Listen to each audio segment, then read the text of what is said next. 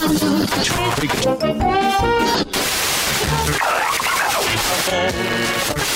721, left intercept the final bearing 222. Bienvenue.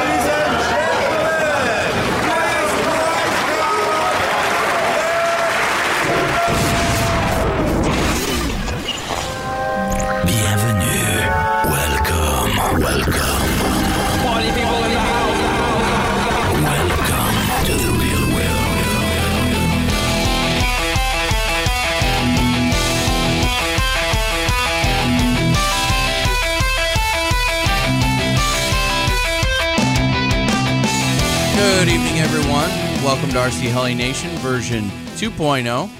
I am Nick. This is episode number 173, take two. It's it's episode Yes. 173 version oh. 2.0. The late night edition. yeah, first 2.2.8.7. After hours. Ah. Yeah, well, as you all can hear, I have Justin and Jesse with me. Say hi, guys. What's going on? How's it going, guys? Dan is not here again, despite what some people uh, kind of jump to a conclusion. Oh my gosh, did he leave the show? No, he's not. We tried, but We tr- He, He got a second date. yeah, He got a callback. yeah, yeah. he got a call, but he's like, screw you guys and your stupid helicopters. I got, I got Frederico over here taking out my time now. So no, Dan's still taking some time off. It is such an awesome. I mean, we've done this for so for so long. To be able to step away and not have to worry about it is a good feeling, and we are glad we can give that feeling to him. Uh, when he will be back, I, shit, I don't know. Maybe next week, maybe week after. I hope he's getting in some flying. So uh, have fun, Yeah. Dan. Well, as we mentioned, this is ver- version 2.0, minor technical difficulties. If we didn't have them, it just wouldn't be us. Us. It wouldn't. Yeah. yeah. We so- almost have to have something. I know. You know, a bunch of amateurs. yeah. So who wants to go first this week? I think we want to hear from you, dude. Yeah, I think you should go first, dude. Ah, wow. I used to go last. You sure? Yes. Are you, are you sure? I am Eh. absolutely sure Yeah. you are the one that needs to go first this week. I'm feeling it. There's something there. There's a nugget. A, a, a nugget. All it's right. probably a nugget of shit oh, and not of gold. But you Nugget always do this within the first minute. what did I do? You just got to go there. Okay, so let's see. the during this last week, the weather was ugh, miserable. It was horrible, man. Uh, rain and rain and sideways rain and up rain and down rain. Every type. every type. And I managed to only get in two flights with the little Goblin 500, which, by the way, I am, man, that thing's growing on me. I don't know what it is. I think it's it's finally reached that point uh, where it kind of I look at it and it has that same feeling of reliability, consistency, ease of tuning, whatever. I, you know, kind of combo package that I that I get like out of the E700, and it's just it's really growing on me. It's still my lunchtime heli, even though I can take the Raptors. I usually I usually grab that one. So I don't know. Are you Maybe. doing proficiency stuff on it? Uh, I am absolutely, uh, which I will get to in a minute. But yes, that is. you had asked that before if I felt that it was uh, a big enough size to do it on. Absolutely, no question. I mean, it is great for that. Uh, it's actually, I think it works out really good. I can get it in a little, you know, you're flying a little bit closer, not a lot, but a little bit. Um, but you don't I I don't know how to explain it. It's not not that I'm intimidated by a 700 anymore, but you feel like you can really try to master the fine fine control as it's coming around by you because it's just not as intimidating. You're not clenching as Oh, dude, I absolutely see that. Yeah, so um, you know, do I want to drive it in? No, but uh it is definitely big enough. I thought that I would just do all of my training uh, on the 700s, and that's not true at all. It doesn't seem to really matter. I think that if you can do it, you can do it on. It's more. It's not size of the heli. Um, well, I think within reason, you know, but uh, I think a lot of it is more on setup. So if we rewind a little bit, well, uh, no, I'll I'll take I'll leave the rewind for last. This week I have been working on getting the E5 together. I did get it. Uh, this is a very rare situation where I got a smoking good deal on the E5, uh, price wise and airframe wise. It is a gem. I mean, so little use. It's in just great condition. There is some cracks on the canopy, but that was disclosed already. So, yay, mark me down for one good forum transaction. Nice. That's always really good to hear because it can be a hit or miss when oh, it comes it to the forums. It can just be a I mean, nightmare. But this one's going really good. I did kind of switch things up a little bit. I I had intended on putting the mini V bar in there at first because I wanted to put about five, ten flights on it, shake it out, get a feel for it. You know, but uh, with the weather being really crappy, and and this is like the one of the slower builds that I've done, uh, believe it or not. mhm. Um, uh, it was like, you know what, dude, you know how it's gonna fly. I mean, I've got uh, plenty of V bar flights on it. I've owned all different sizes of helis, uh, 550s down, four, you know, 360s up, the whole deal. And and to me, V bar really does kind of make everything fly the same. It's it's just with the exception of it being a different size. I don't know. Is that gonna make sense? Yeah, it seems like no Eh. matter which size you put it on, it seems it seems to lock in really well. Yeah. So, Continue. I, I'm still not sure I'm buying it, but go ahead. Well, you don't fly V bar either. You're right. Mm, good point. Um, but so I kind of at the last minute I was like, you know what? The end goal was to try the CGY on it. Screw it. I'm just gonna I'm just gonna do it. So that's how I have it all wired and set up. Uh, it's not completely set up yet. I forgot that little that little added coolness as I'm putting it on. I'm like, dude, I get to tune it in my radio. I forgot all about that. That is mean, I just- cool. And you can do all of the setup there, can't you? Or well, not all of it, but a good portion of it. All the advanced parameters. I, you know, I seriously, I don't have a clue.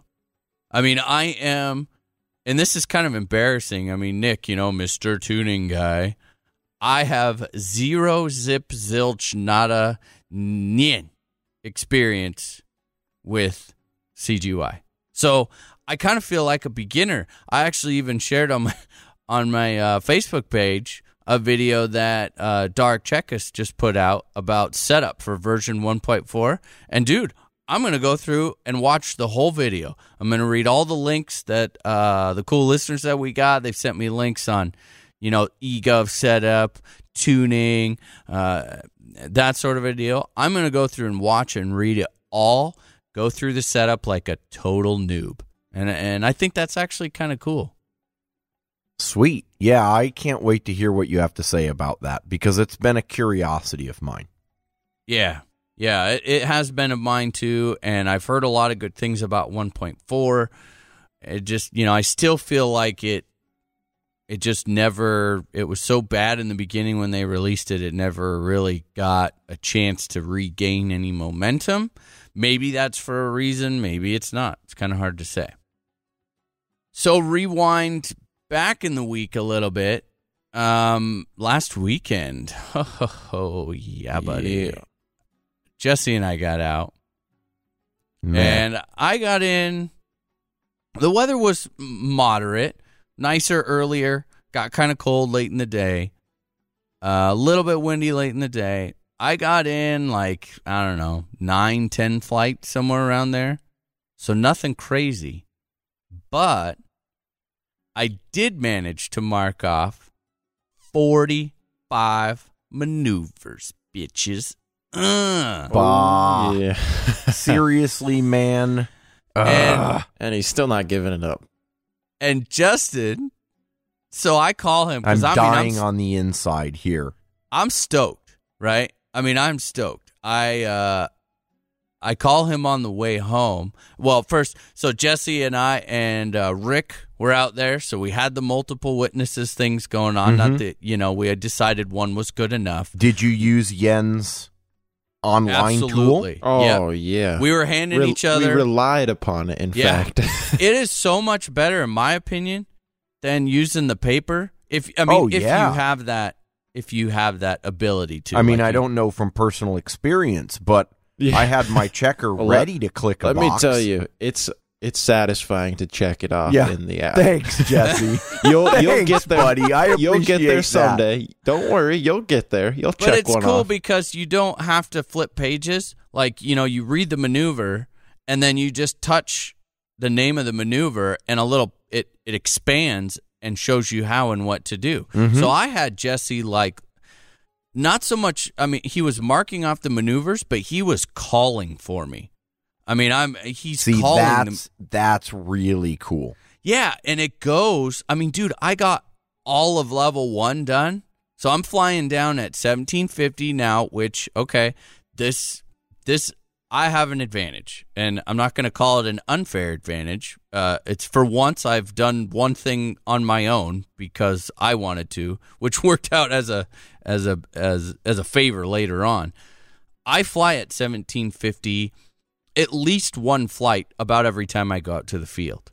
I work on very smooth controlled, all my circuit directions, you know, turns, this and that, uh, right pirouetting, hovers, just nonstop for three, four, five minutes at a time because I know that, you know, you can't let this stuff go. And that just kind of works with my flying style. So I do this anyway. Now, on top of that, the Raptors are very forgiving. I can take it. I normally fly it at 1950 at 14 degrees of pitch. I can drop it down to 1750 with no tuning difference, and it's perfectly fine. So I went out to do this with a big advantage of I didn't have to tune my helis. I wasn't surprised. I was already very comfortable flying it at 1750. So it was just a okay, tail and hover, go, boom, and it's just sitting there. Nose right, boom, just sitting there. It just wasn't. I was very used to how that felt. Yep. Uh, so we got all level one done in the first flight, and then you know we also I went through and looked at all the auto rotation ones and called off all the auto rotations. Um, each flight I did one, so I did get hung up like on the dude. Freaking what? What are they called? The Center heading Constant- circles. center heading circles can Yeah. still lick my gooch. They Now, are horrible. Those are in level two, right? yeah, yeah, and so So you kind of skipped around to get your 45. Really, I the only level you completed was one, correct? That's correct. Okay. Yep. I was going for it's I don't get, you know, Jesse, we don't get to fly together that often. So I want to get stuff marked off. And I also I had no idea where I shouldn't say I have no idea. I know that I will struggle at right rudder four point tic-tocs. I know that because that's something that I that's a maneuver area that I fly around all the time. Does that make sense? Like that's the style of flying that I do in that level six wannabe seven type thing uh, on a normal flight. So I know those; they're fresh. But a lot of these lower ones, I had no idea what was going to come out clean and what wasn't, and I was actually quite shocked. Um, some of the ones that are, believe it or not, are way harder than people are expect. Are just like the man, the 180 auto. I consider myself pretty proficient at autos, but to be able to go by yourself, hit throttle hold when it hits the center line, do a nice, very smooth, controlled descent, slow 180 degree turn, flare, and set it down directly in front of you, both shoulders, way harder than you think. Oh Um, yeah, dude, I could imagine. Yeah. And it's actually just as hard to do it under power, which I don't Yeah, this I don't remember one of them. You do Like that side in landing. side in landing. Ah, yeah. yes, the side in landings are. I figured that would trip a couple of people up, Yeah, because it's not just hover at 90 degrees and then go and then straight down throttle to land. It's Yeah, like no. a smooth, constant descent Way to a harder. side in Yeah. landing right in front of you. Yeah, that one. And so my approach was I'll do it the first time. Um, I called myself off on maneuvers usually right bef- right before Jesse was like, "Nope, do it." So we were we had our standards very similar. Uh, same thing like when he was flying, which we'll get to. Right about the time where I was like, "I don't know, dude." He would just go reset because he knew it. Yeah. um because we fly together a lot so we have that same kind of standard set.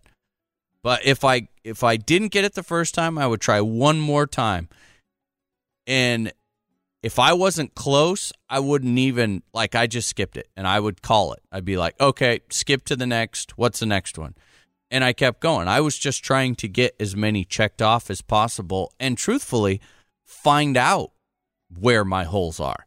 You know find out because I, I just i didn't know on the lower levels so it was it was pretty cool it was a lot of fun uh a lot more difficult than i thought but i think that to get a lot of i i like that approach you know go out there attempt to do one that you struggle with. If you can't get it into, say screw it, but then have someone there ready to call for you to keep you going for that flight. Okay, let's try these then. Okay, great.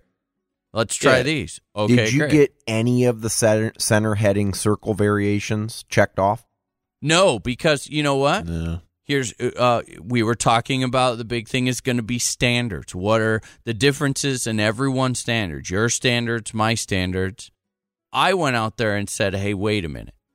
If I can't do the center heading circles uh, or the figure eights as clean as I want them to be, I'm not even going to try any of them right now. Like, I don't even want to go through the whole center heading thing until I know that I can do them all. And that's me because I am flying on a daily basis, attempting to fly past that. So screw it. I'm going to go back and polish them up all. I even got, I was not happy with the roundness and the smoothness of my constant heading circles. Did you get them checked off? Nope. And it was one of those where it was like I tried the first one and I just wasn't feeling it. It was like I'm going to I can fight this for this flight. I can maybe get it checked next time, but it was very evident very quick that to meet my standards I needed to practice more. So I'm just not going to waste time on it. Not on quote unquote testing day, if you know yeah, what and I I, mean. I kind of look at it as you know you want to be able to do this again in the future. You want to be proficient at the maneuver. So getting lucky and pulling it off one time doesn't necessarily show proficiency. Yes, That's right. Thank you, Jesse. I That's personally a key think- concept. I personally think that no one knows that better than you, the pilot. So if that's how you want to play the game, uh, then you know, okay, go for it. But you're really just going to shortcut yourself. If you if your goal is to go out there and to test out for center heading circles, and it takes you five flights of failing to finally pass on the last one, I still don't think you're proficient. You've at it. still failed. Yeah, you, I mean, Yeah. go back and get it to where you can really replicate them clean over. You should know, be able to do them within an attempt. That's that's my personal standard. Is you know if someone cold calls you, walks up to the side of you and says, "Nick, you know, uh, nose in, counterclockwise, center heading circle," and you're like, "All right, let's do this." Set up. You give it one try. Uh, wasn't quite circular, or maybe it drifted, or it stopped. Okay, give it another try. Now that you're in the mindset, if you don't nail it, then you didn't nail it. Yep, absolutely. And that was the approach that Jesse and I took, and it worked out. Uh, yeah. I just and- think it worked out well. Justin, I agree with you. The only thing I would say to that is there's some of these maneuvers that we're doing early on that we're going to pass right by. And, you know, come December, November, they're not going to be as precise, I would say, as when we're getting them checked off right now when you're actively working on them three, four nights on the sim. Yep. You go out there, it's precise, you nail it, you got it down, you know, everything's clean. Maybe come November, it might not be as precise, but you should definitely still be able to do the maneuver and have control. Yeah. I hear you, and it's it, that's actually a really good point. For me, though, again, just personally, the way I'm going to try to do it is to always go back to the first couple of levels, Even- Yeah. even if it's just as a warm up when I'm out at the field. You know, first couple of flights, let's do some cheap and easy stuff that I've probably already got checked off at that point, but just to make myself feel better that I still have Yeah. that skill set. refresh. Yeah. And you know, that's truthfully, that's what I do on uh, normal flying before we ever started this. That's my whole Yeah. purpose of my 1750 bank is to force myself to go back and do that stuff.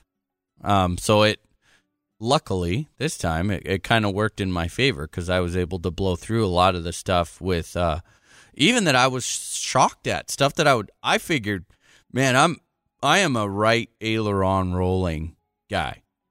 Like I usually I'm way more right aileron dependent than I am left. But I went um I went right out there and got my half Cuban eights with the, all my left rolls and stuff in it. And a couple of them, my left rolls looked Yeah, better they- than my they right came rolls out better. Yeah. which was kind of funny. But uh yeah, so it was fun. So let's see. Well, there's one little thing. I am oh, how do I put this? Oh man, you know like when you just got a whole bunch of shit coming your way Yes. Mhm. and you just don't really want to say it because you really don't have a good explanation. So I'm just gonna blow blow through. I sold the E5. What? like the the, the Wait, one that's weren't not you even just talking to us about the E5 that you were setting up? Maybe Did you sell it in the last 10 minutes? no Did, yeah, did, did someone just message you? ten hours. Dude, what What? what is going on? I have a problem. I am so confused right now. I have a problem. I really do. Um. the one that you never built, flew, finished. Yeah. Oh, that one. that I that heli. I really I feel like I let that heli down, but there's a there's a backstory here. Okay. There has been a heli that I have wanted to get for quite some time. I have not been upfront about wanting to get that because I didn't want to hear all the crap from you guys. And uh in the past, this particular brand I have owned love, but it has been kind of on the brink of do I feel uh, price range wise, do I feel comfortable flying this? Because when I get to having fun, I'm kind of hard on my stuff. like, I don't, you know, I never fly thinking about I shouldn't do this, I might crash. Like, if I'm having fun, You just it, do we're it. going for it. Yeah. Um. So uh, you know, kind of you know that's been in the back of my mind, and I I got this E5 airframe, and I was just like, dude, this is awesome. I'm so pumped. It's so clean, and I got to talking to uh, a friend of mine, uh, Jack Fabian, over in Wyoming. Yep. And these guys over there are just great. They've got kind of a, a cool little group of guys that are flying Synergy over there. They love them, and I mean, I, I get it. They're they're great helicopters. Um, so he's like, "Oh man, that's so. I totally want to get an E5. Wow, you got a crazy good deal." Uh, we were chit chatting about you know what components I'm going to put in it, and he was just really stoked. And he left the conversation with, "Well, hey, that's next on my list. Uh, let me know if you come across a really good deal like that. I probably won't find one just like that, but let me know. So, you know, that was kind of weighing in the back of my mind. And then I'm thinking, oh, then Then we did this freaking episode last week, right? Talking about all your eggs in one basket. Mm-hmm. And then do you go with what you, you know, what is like the funnest thing or, you know, is it reliability and parts consistency? So I got like this whole week not being able to fly during the week. My head is just going like 900 miles an hour. And I finally kind of realized all right, maybe the the cheapest parts aren't as important to me as I thought. I want to fly this year. And I want a model that I can like I'm 100% consistent in. I know how it flies. I feel confident with the mechanics and parts availability. And that kind of falls under the category of this particular heli that came out that I really like the aesthetics of. Then I've got Jack over here saying, "Hey, let me know if you find an E5." So I was like, "Ah, ah, ah," and I buckled. Uh oh. So I sold Ah. him the E5. And dude, I bought a Goblin 570. Oh, Dude. Bet you didn't see that one coming now, did you? No, I didn't, but I, I'm on board so far. I, I want to Really? hear more, but uh, I think it. I think it takes you down a notch personally. from from the E5, Yeah. huh? Well, if you're talking about, you know, no, just like with just like with respect in general. Oh, respect, just thanks. credibility, Yeah, just- reputation. Yeah, credibility. Yeah, that it was out the window a long time ago. wow, Jesse. this is I should have I you know, I should have came out of the closet. It you know, it started with the 500. You know, and I've owned those you know, you guys know I've owned two Goblin 700s in the past. And got rid of them for no other reason than it was god, I really don't want to put this thing in. And that's what I felt. That's not the way you should be flying a helicopter. and that's not how Nick flies normally. I was like, yeah, I'm just worried about that. But then I just started thinking about, you know, the the bigger picture. It's like, dude, seriously, you just don't my cra- I crash like a girl. I really do.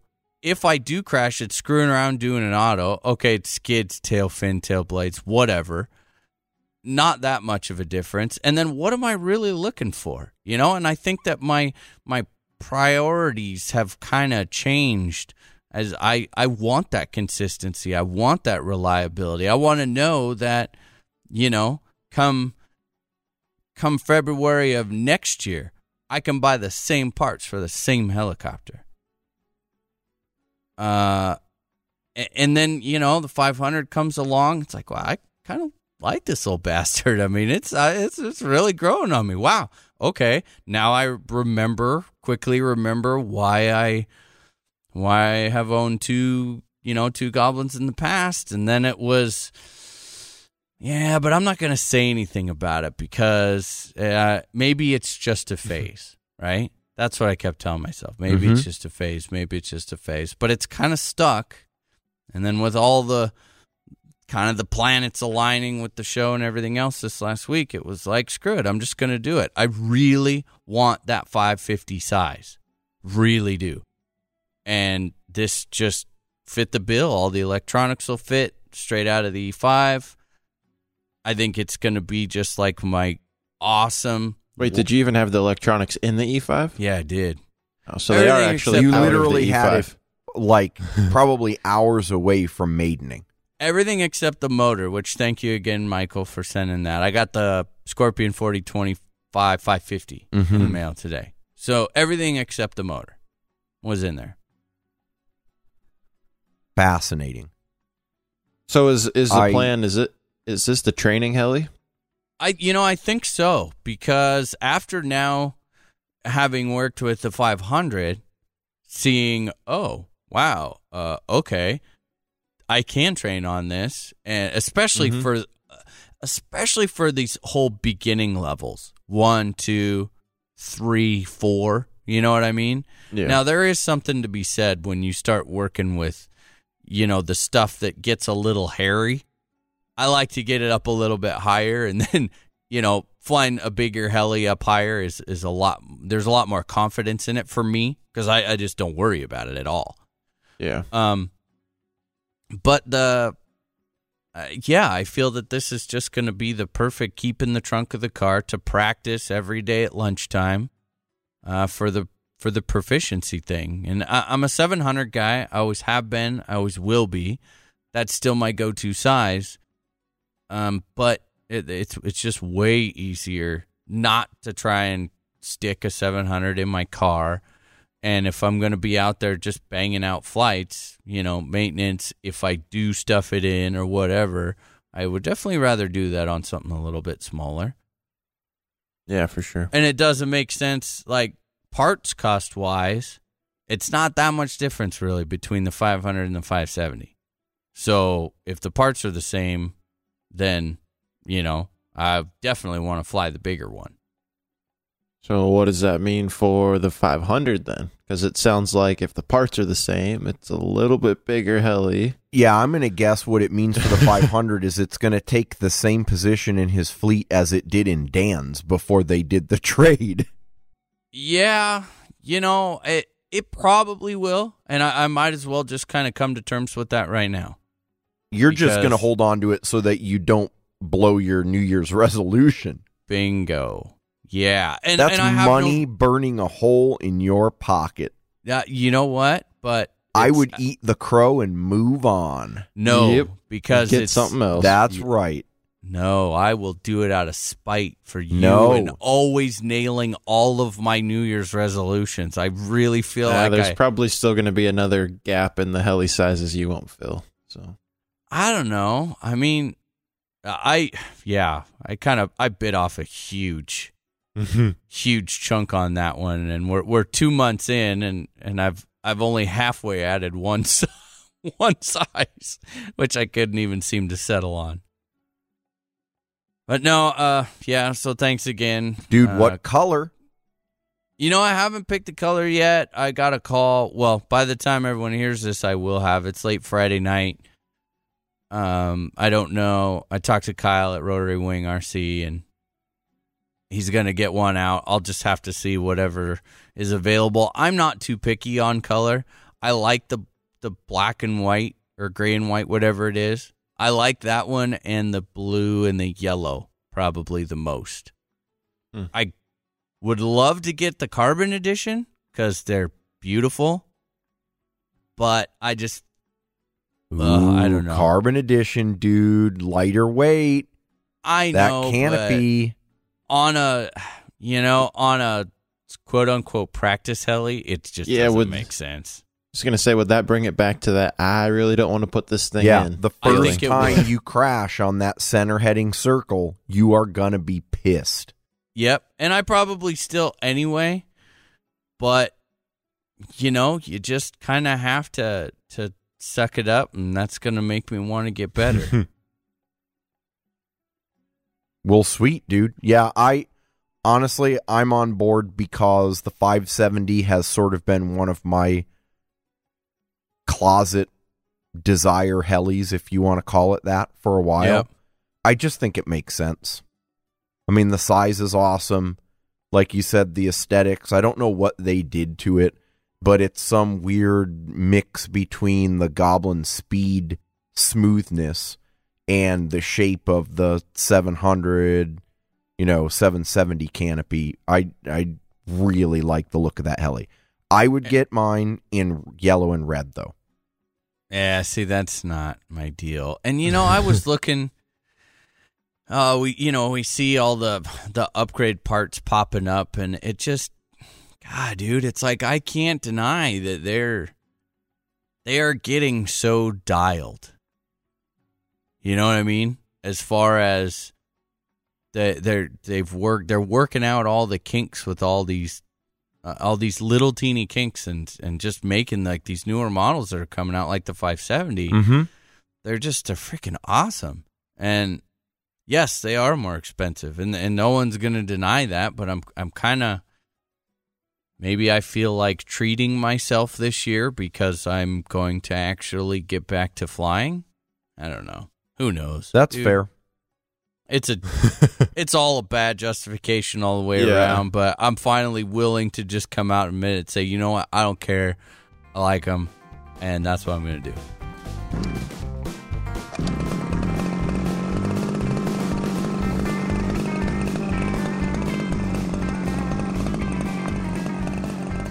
As you guys know, it's been a while since I've gotten my gas on, and in that time, there have been lots of great new products brought to the market. But if you're like me, you're never quite sure where to go to get the latest and greatest in gas helis. Well, my good friend Kerry Shirley, Mr. Gas Powered Thoughts himself, has fixed that problem with his new web store, Gas Powered Helicopters. Head over to www.gas-powered-helicopters.com today to check out all the best gas heli goodness handpicked by the king of gas just for you. Go get yourself set up with one of the popular Leviathan Designs SAB Goblin gas conversions. Or, if you want to go all out, pick up one of Leviathan's new complete Goblin competition kits. Not a Goblin fan? Not a problem. Carrie's got Helibug conversions for all major Align kits and the innovative RMJ Designs UK gas and nitro Thunder Tiger E700 conversions. You can also get TRM Power, BH Hansen, and YS Engines power plants, and a variety of exhaust system and engine accessories to go along with them. So when you're ready to get your gas on, visit Carrie Shirley at www.gas-powered-helicopters.com and start burning. So, who would uh would like to go next? I'll let you two choose. Battle it out. Yeah. I'm going to go next. Okay. because I had a boring week. It should be fairly quick. The same rain you were whining about earlier has completely destroyed my week as well. It hasn't even been the standard sprinkly mist that we get in here down here in Seattle where, you know, if you really wanted to, you could go fly. It's not the end of the world. It has been just pouring like crazy all freaking week. I did not get out to fly last weekend, even though on Saturday when you guys went out, the weather was it was okay, but I had some other stuff going on. Sunday the weather was crappy, and then it's just been that way ever since. Uh, I'm going to take a no fly. As a result, Wow. fly. But That's- kind of that's two no flies. No, it's not. What? Wait, why am I saying that? It's not two no flies because I flew last Throwing Friday. himself under yeah, the you bus. flew Friday, Yeah. which, by the way, we need to. I'm bringing up because the phone call. I leave the field, uh, and I was just pumped, you know, on that heli high. Yeah, I got all these maneuvers down. I called Justin, and he's like, I mean, one of the first things I was like, dude, we were testing. How many did you get? And he was like, bitter. You had this tone, oh, I and- was and- pissed, dude. and I'm like, Not at Uh, you. I wasn't pissed at no. you. I was pissed at myself because it's like I went up and did the tail and hover after getting the blades swa- swapped around to the right direction. That's right. That that did help clean up the hover a lot. But Go still, figure. I was so taken aback and flustered by the fact that the 770 needed to get some tuning going on, tuning down, that I was just like, screw this. I'm not I'm not doing it because I don't want to go and spend a bunch of time not checking stuff off.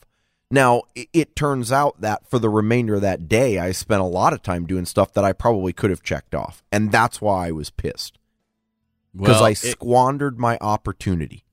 And you, it came Yep. across when I told you that I had 45 because your first response was bullshit. You cheated. That's right. BS. you cheated. And I was like, oh, wow. Uh, Uh, I've never, but you've never accused me of that. Excuse, excuse me, sir. I did not. yeah. And you were, I, I don't mind telling you, you were pissed. I oh, you guys, you guys must have crappy standards. Yeah. like yeah, that's that's. I I was I was spitting venom because I was so mad because everything backfired on me. I wanted to get stuff checked off first, and then I cooled down and I was like, dude, it's not a competition, even though it is a competition, and there's a lot of time left in the year. It's not a competition Yep. from week to week. It's Yeah. all about what Yeah. you get checked off. And like, you know, Dan was talking, he could go for the next four months and not get anything checked off because he doesn't have a lot of people that he flies with. But he may show up at a fun fly and automatically jump to like 90 maneuvers. Who knows? Yeah. I'm okay with that. So I, I got over it. Sorry for now. being pissy. You you get I had a moment. Yeah, you. You know, it, it is what it is. you were irritated in the nether regions. I was definitely irritated. But unfortunately, I didn't do anything to change that this week because of the crappy weather. So I do take a no fly. I don't take a no sim. Uh, I you know my simming probably because of how down I was about the weather this week took a little bit of a dip. I only got I want to say it was about 50 additional minutes of simming this week, so I'm at 6 hours and 5 minutes. Beat ya. Sorry, I forgot. Yeah, Six- where where are you at? six twenty five. Okay. Yeah, so you got me by 20 minutes. No big deal. But the sim's still going great. I mean, I there's no shortage of of benefit. I'm not seeing any tail off. It, it is a huge thing for this pilot proficiency program. Oh man. Yeah. Yeah, big time. We will continue to try to fly in the crappy weather, but I don't expect it's going to happen this weekend because my weather forecast says that we're not actually supposed to see dry times until Wednesday for Which another figures. few days. Yep. And then it'll be nice for Wednesday and Thursday. And then it'll start raining again on Oh no, Friday. next For the next. Friday, this coming Friday is my day off again. So I will fly. Oh yes. I Oh, will nay, fly. nay. It will be nice. Now, on to the no buy. I didn't take that. I bought crap. I bought a bunch of parts for the chase. now, you're Like probably wondering, oh, he must have crashed it. No, I didn't crash it. The last flew 10 it. or 12, I flew it. I did fly it. Yes, I, I What'd did. you do to it? I flew it. I flew it. The last 10 or 12 flights, it's been developing this steadily worsening click, slap, bang, shake. uh, you know, I mean, characterize it how you see fit, but full collective punch outs and the tail wags like a freaking crazy bastard and it clicks like the belt is slipping. Problem is, I got three belts. I don't know which one's slipping. So I start going through with the rain, right? You know, I don't have anything better to do. Start going through that model and taking it apart one by one. I'm checking things. Everything seems to look good. I come upon the auto rotation gear and the main gear. Well, it's not quite as clean looking as I thought it would have been when you spin it up on a drill press. I got 30 thou axial run out, and that translates to, in layman's terms, wavy as shit. And I thought, great, smoke and gun. Fixed it, no problem. I go and spool up the motor without the main gear in there. I get some clicking. I'm like, damn it. There's another one. I I spun the tail by hand. I'm sorry. I get some clicking. I'm like, what the hell? So now I've got like three different clicks. They're all different sounds. They're different frequencies. When Okay, you wait, put wait, the wait, whole wait. thing together, it sounds like a symphony of clickage. We got we got we got wobbles, clicks, shakes, wags. I dude, it's like a freaking flying Ricky Martin. It is, dude. yes. And you know what? You Oh. could probably play one on that new fancy ass transmitter while it's flying. Every I time you- absolutely could. Dude, you need to create a mix to where every time you punch out and it creates this symphony of sound, it's just like living la vida loca. Uh, I will not put that shit on my radio. I will put But anyway. on your radio.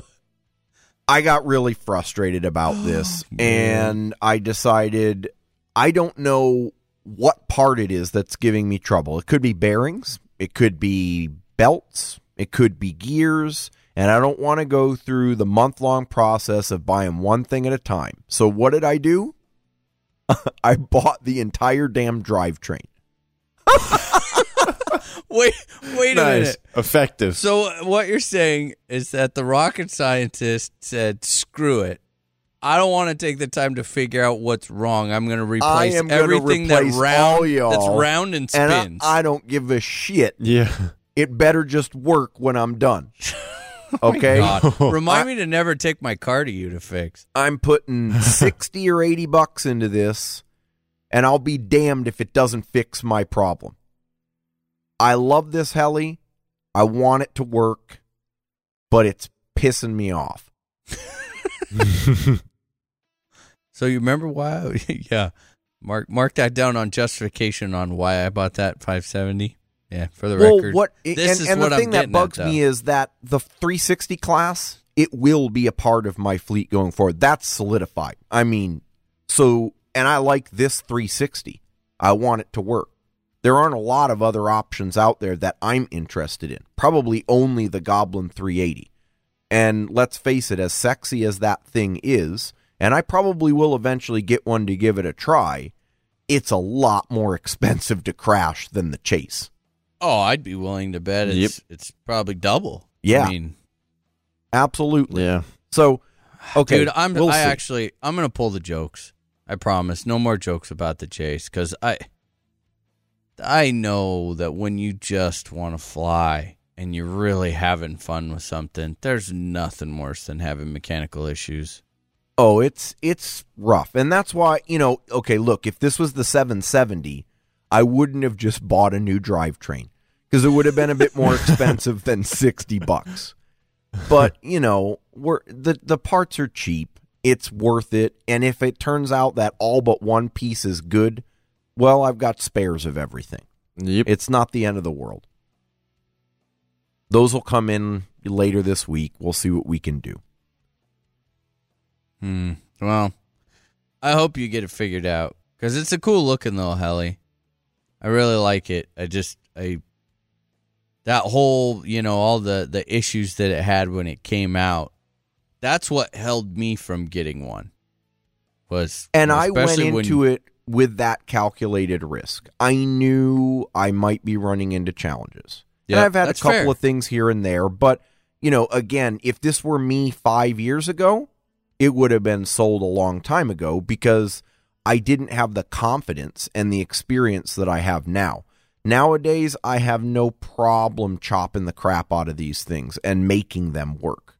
And if Yeah, I feel fair. like the parts are available, then I don't mind that, you know, if I have to, I chop new parts, spare parts, whatever. It is what it is. yeah. I don't know. Yep. That was my non no buy.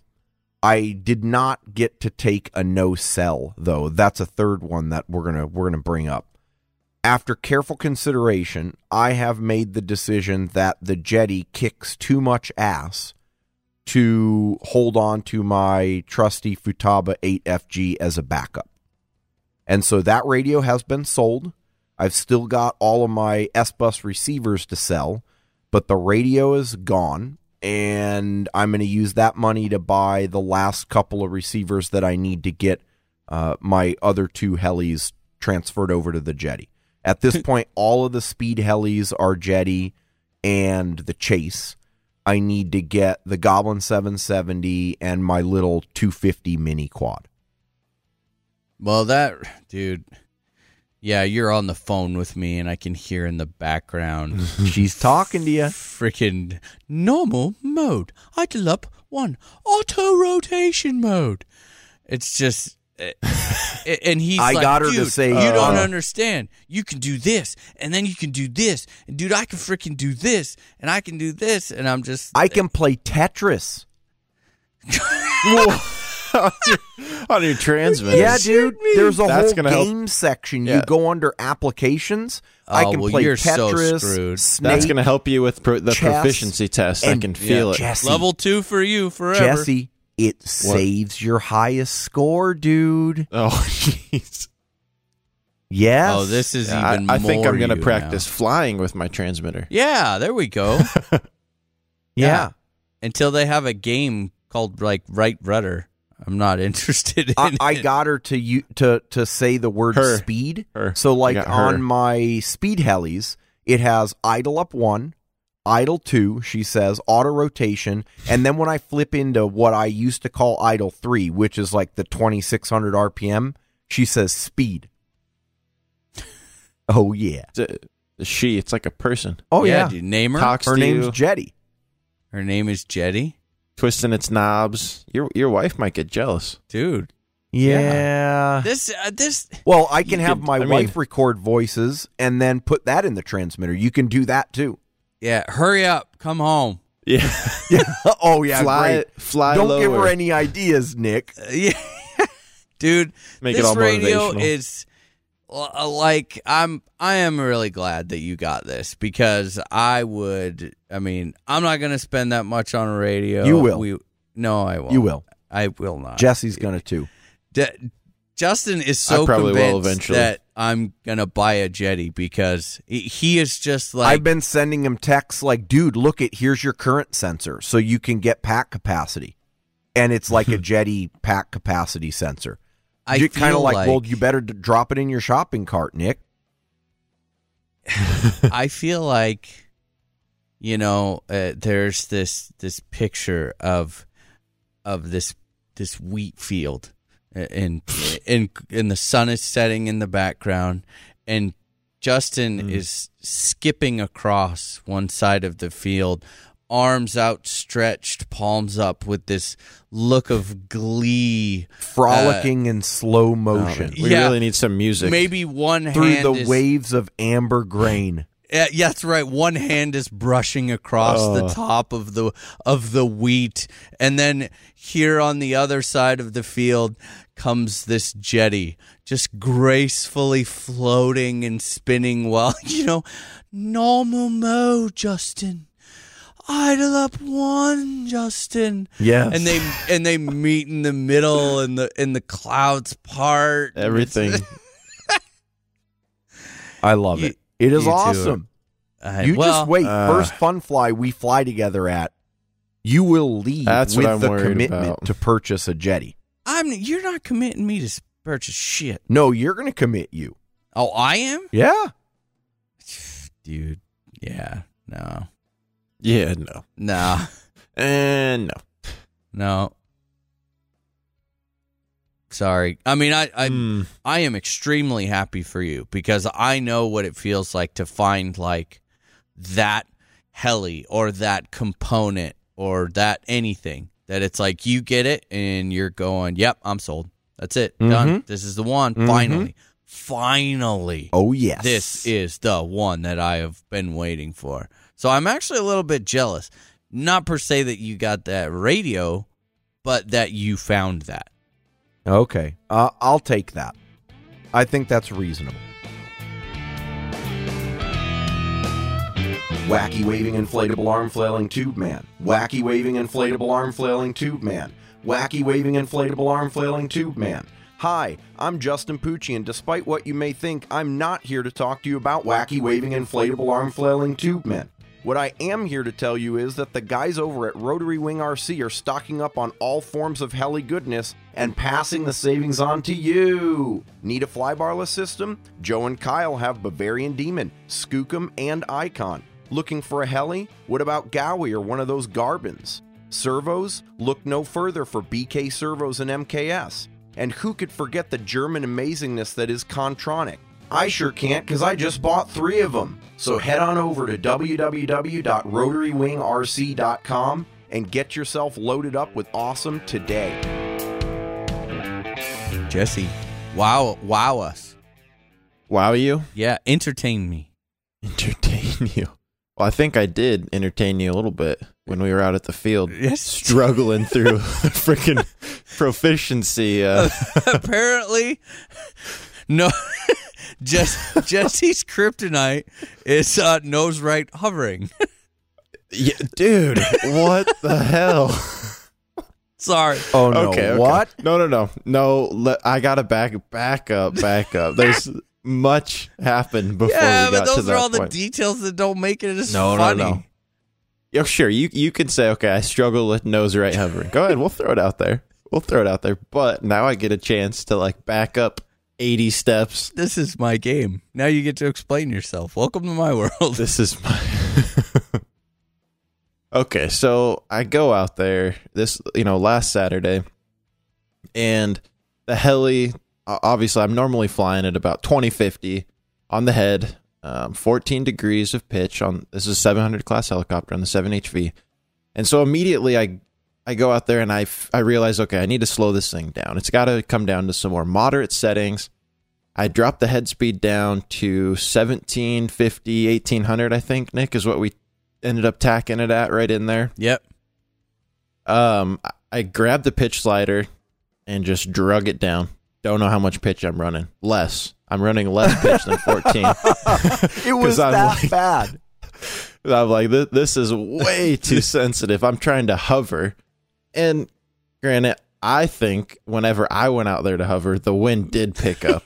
and don't deny that, Nick, because you No, know it- it, did. It did. It, sounds like you did. had the same experience that I did, Jesse. Yeah. It was No, Justin, do not put me in your category. I got I got moves checked off, man. That is fair. Oh, Oh, this God, is like that a stings. Don't bring me down to your level. no, so I had to completely go through. I I lost. I I probably lost three flights, four flights. yeah. Uh, just trying to get my heli tuned, drop the head speed down, get it to where Then it started shaking. be precise with it. yeah, you, Then it started shaking, which I realized the reason. oh my little, god! little Ricky Martin action going. No, no, no. Give me a chance here. Okay, The sorry. reason it started shaking was I had to try to turn the gain, the he- gain on the head up so high for those freaking zeal blades. Oh, I what hadn't happened to gone- the 'cause- compass blades? No, it, so the compass blades were on there, but remember how I said I never had to go back and retune it? I never went back and retuned it. Mm-hmm. And so at a higher head speed, it didn't shake, but it wasn't tuned optimally for those blades. Um, usually, it would be the the range of head speeds would be a little bit wider. Even though se- I do admit on that helicopter, 1750 is pushing it because it has the hardest dampers in there that you can get for with it. that, that's the the uh The not green. yeah, not the DFC head though. That's their version two head, right? Yeah, yep. That's the version two head with Gotcha. the green KBDD um, extra stiff dampers in there. Okay. So so I did have to bring the head gain down a little bit. Um, finally got all of that sorted out. So now four flights later, and yeah, it, I was still struggling, man. It was you definitely have an edge on the practicing at 1750 thing because it's really the same concept that we talked about last week. It makes absolutely no sense to practice every single night on the sim with a heli that has different rates and and is tuned completely different than your real model. Yeah. That that doesn't make sense. So why in the world would I go out there and expect that I can change all these things about my helicopter and be proficient with it right off the bat? Yep. And then sit it into a perfect hover. Exactly. So very unreasonable expectations on my part just because you have to remember I just grabbed the sliders and started dragging crap down. So taming the thing down and you know it, it wasn't my it- it's not the normal rate so it didn't perform how it normally does and I wasn't wasn't used to it. With that being said, I still got 29 uh, maneuvers checked Okay, off. that's not Yeah. bad. So I Only did level make- one fully complete. Yep, level one fully complete. Yep. He Uh, did so- get that nose right hover. I find it took so it took the first flight. It was a no go. Just just was not happening. Second, so then I go over to a different flight station off to the left. Like He's and over I'm there like, I- and He needed to be it. alone. Yeah, He it, it was, and I and I didn't little want people to her. watching me. Yeah, I didn't want people watching me. Just leave me alone for a few minutes. Leave here. I me have to- alone. this I have to focus. I have to focus with my helicopter on hovering, guys. no, so went over to the other flight station and just kind of got it dialed in, and then came back and wasn't wasn't as big of a deal. But wow, it, it was a lot tougher than I had imagined personally And I, I think as the weeks go on and I do more flights at this 1750, 1800 head speed and go back through and to, you know, kind of tune my sim models to fly the same and reflect that, I think stuff will start clicking a little bit faster. So I'm not I'm not super worried about it. I just had expectations were just a little bit too high going into that first weekend. So You know, can I give a recommendation? Something that's get- coming from a guy who does that. I would not Yeah. change your rates. it feels really weird though. It it does. because it's it's so slow on the collective like at full at full collective Mhm. the heli responds so slowly it feels really weird to have the cyclic that fast Okay, but here's the deal. What are you doing at full collective? Because everything because your head speed's 1750 nah, nah, nah, nah. No, I don't think No, that's not- the case. not quite. But no. I, hear mean, you, you get Jesse. what You're going to use more of the collective, but I I I don't know, man. I keep mine exactly the same because for the cyclic, that's the awesome part about flybarless. You know, we're not going when you give X X command, you do not Mm-hmm. get uh, you know Y amount of degrees of pitch in the blades every time. It, it's uh, it's you know the flybarless systems are calculating it in degrees per second. So as like on the old flybar models, the slower the head speed went, the slower the cyclic went. Yeah. That's not the case.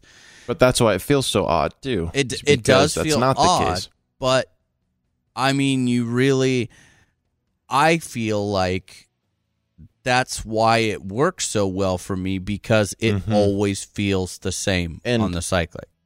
i have that to take I that agree with you completely, Nick. Because w- the little bit of tuning that I did on the 770 after getting frustrated last weekend, my initial reaction was the same as yours, Jesse, which is, "Damn, I got to drop the the cyclic rates," and I did the the total throws, and I went out and flew it and said, "Uh, uh I cannot do this." And I went right back up to the same level of agility that I had started with. Mhm. It just didn't feel right to me.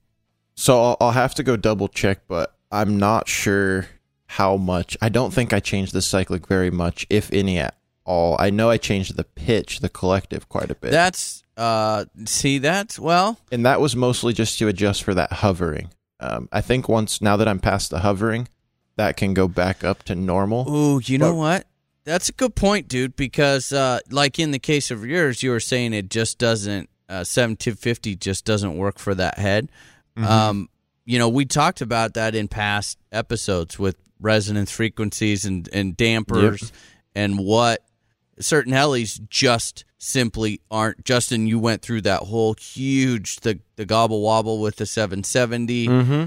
there are head speeds that a certain head design you cannot tune wobbles and shakes Yep, out. period. absolutely. So, Yeah. like you know, in Jesse's case, uh, the, the like in my case, the Raptor's a little bit different. It has a very forgiving head on there, so I can drop down to 1750 and do nothing, and it's fine. Yep. His isn't happy at that. It's never going to be happy at that. So Well, then, it was. okay, there I- you go. Yeah, it, it tuned out. So But it I was mean, if you possible, but it can't- took work. If you can't get it down to that head speed that you want it to, put it on the edge of where it's okay and then drop your pitch a little bit. Yep. I still think from my experience doing it, it feels better to leave as much the same as possible and only drop the head speed, but Mhm. this could be a personal preference. And I think it was too. mostly just because when you're trying to hover, and like we mentioned, it did get a little bit windy. Those very slight adjustments are now all of a sudden huge elevation changes for the heli. Yeah. And so that was just unacceptable that that first flight to where I had to tone that back a little bit. Yeah. Um, but once you get through those hovering ones, I can really see where bringing the pitch back up to your normal, whatever you run, uh, is a it. It shouldn't be a big deal. Yeah, I'm gonna So- do. I mean, I plan on doing all the way up through. I did all of mine at 1750, every single one that Mhm. that we did, and I I probably won't get up into 1950 until we get maybe level five, you know, Yep. around in there. Now I'm going out next weekend and putting the uh, 770 at 2100. Dude, freaking hammer down, Chuck. yeah, I'll breathe heavy and the thing will climb six feet. Drop it like it's hot. Yep. Yeah, it it is. It's tough. I I definitely get what you were saying last week though, Justin. It was a it was quite a shock. An eye there was no anger with Jesse, like there was with you, No. Justin. But there was definitely Well, that's because he got 29 things checked off. yeah, but it it still like I could tell. I looked at him and he was like, it- like he it- was broken down. Uh, I wouldn't say broken down yet, but it sh- it was like he just got smacked with a no, you know, rolled up newspaper. Very, oh yeah. very taken aback. Like I did not see this coming. Yep. Uh, Oh no, and it it was I was working. It was full focus. Anytime I was flying, it was 100% focus. yeah. So which was which was good because I feel like too many times you just get in that same routine. So it was nice to, you know, stretch Mhm. and be be pushed, and yeah, it was it was good though. great example of where some people are going to have uh, problems with certain sections and others aren't. I mean, the guys that there's guys that fly all that's all they fly at is like 1750, doing all this nice smooth stuff. They're just going to sail through the first three levels. Oh, yeah. like it's no big deal. We're out here trying to do this and that, but then you know, for them to come out and start checking off, you know, pirouetting flips, just might never happen. I mean, Yeah. it, it might never happen to whereas a slightly more aggressive setup and a, a more aggressive pilot will will have the advantage there. Then, Yep, I completely agree. So another thing that I'm going to be doing, have not done this yet, is last weekend out at the field, I grabbed a Nick's letting me borrow an MKS high voltage tail servo. Nick, what's the exact number on that one? I for some reason It's I the cannot 980. is that the six sixty nine? Or you, is it the metal case? No, No, then okay, it's it's the the 669. 669. Yep. 669. Okay, Yeah. so I'm going to be putting that one in the 7HV. And the reason for that is I have this slight little tail wag um, that I could not quite get tuned out. I have tried, you know, P gain, I gain, main gain. I've gone through my normal tuning sequence numerous times where I've gone back and completely reset. And I'm just sitting there going, okay, I got to start over. I messed up somewhere. And I kind of I want to rule out first that there's any mechanical issues that maybe things are just a little bit too tight. Maybe the I don't know. Maybe I need to ch- change the servo arm length. Mhm. Who knows? Because right now I have the brushless BK servo in there, which isn't new to the heli, but I put it in there probably last October, and I haven't gotten in a ton of flights on it uh, since then, just with the weather and you know finishing up school and that type of stuff. So it hasn't been a ton of flights on the tail servo. So I really want to drop in something that you know I know is going to perform. Nick said great luck. I know Justin, you have have had great luck with MKS. Oh, yeah. And so I just want that. Okay, what is causing this issue? Is it an airframe thing? Do I need to get a different tail servo, mechanical? I just want to get to the bottom of it. So Yeah. this next week, I'm planning on throwing that in there. And then once again, resetting everything, going back to starting with the main gain and then going in, tuning the P and I and stops and everything going all the way through and seeing if I can get it dialed in because I really don't like that. And it's it's so slight, you know. When I say there's a tail wag, I'm literally just talking about that last five percent. You know, it's it's not but it much. still drives you nuts. But you've dude. had it I- not I there know before. the feeling. exactly. I've had it not there before. That's what that's the worst part. If if it's always been there from day one, it's not that big of a deal. But once you fly it and it's not there, and you get used to that, and then it Yep. shows up, it'll freaking drive you crazy. Yeah, exactly. And it's one of those things where, you know, if you weren't looking for it, you probably wouldn't even see it. But being the pilot and flying it, I totally notice it just because, like you said, it's not normally there. So when it's doing something not normal, when you have a couple thousand flights on an air, airframe, you pick up on little tendencies like that. This week, I will be installing that and hopefully getting out and flying. Ah, maybe Sunday this weekend. The weather is looking the percentage of rain is less. Let's say that it's not zero. it's not zero, but it's not a hundred like it is on I hope Saturday. you're right. So I would like an opportunity to get out there.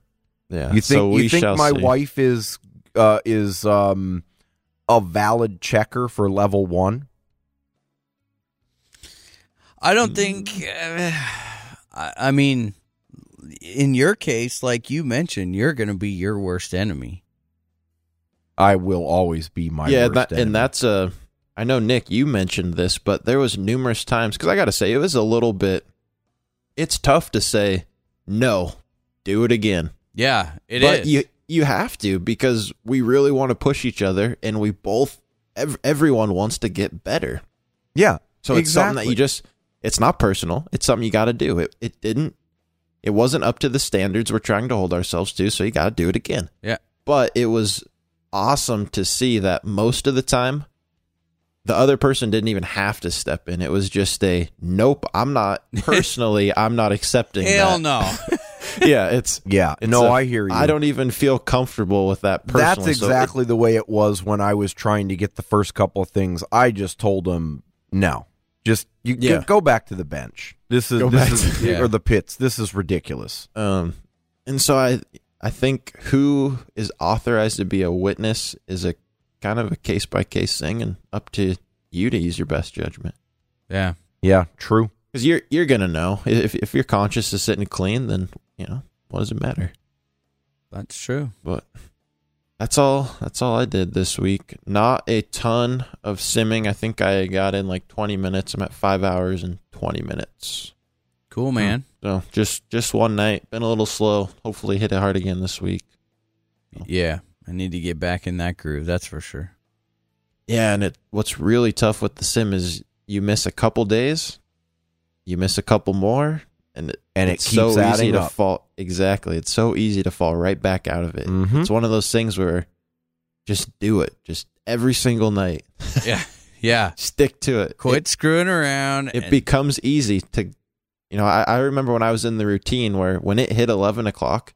Mentally, I had no other option but to fly the sim. Yeah. Like, I couldn't go to bed until I flew the sim. yeah. So I, I need to get back to that. I agree. Well, hey, let's uh let's do a little bit of news News. because I was ridiculed. Mr. Pucci, yes, sir. Would you like to take us into the news? I will, and I will do it so well you won't be able to handle it. With the crazy schedules that we run around here, having products that can be both technical and convenient is an absolute must. The Revolectrix Dual Power Lab fits that bill perfectly. With the extensive live data graphing capabilities that the Dual Power Lab offers, I'm never left with a lack of charging and battery information. Not to mention, being able to crank out 40 amps per channel leaves me with charge times that even I can't keep up with. So quit wasting precious time waiting for your packs to be done charging. Pick up a dual power lab to step up your charging game. Thanks, Nick. For more information, log on to www.revolectrix, that's R E V O E L E C T R I X dot com, then click on the Revo USA store. Are you ready? Wow. This week's news is brought to you by helidaily.com, your daily RC helicopter news magazine. Wow, okay. Nailed it. Sounded kind of gay, actually. Did it? Wow. I thought it was it was Maybe I have that the, the same knob on my audio system that, that Dan had a couple of weeks ago. Yeah. You got your gay up a little high? Yeah. Yep. I don't think Dan has any Nice. room to talk right now. He's probably spooning Frederico as we speak. Yes. In his snakeskin cowboy boots. Whoa. Could have Hey, it, ju- it just takes one email, and, and that could be you. Yeah. okay, news. Come on. What do we got? uh Jesse, why don't you uh, uh let's see, we got a couple things here. Ugh. I'll take one, you take one. How about that? All right, I let's see here. Logo 550 SX.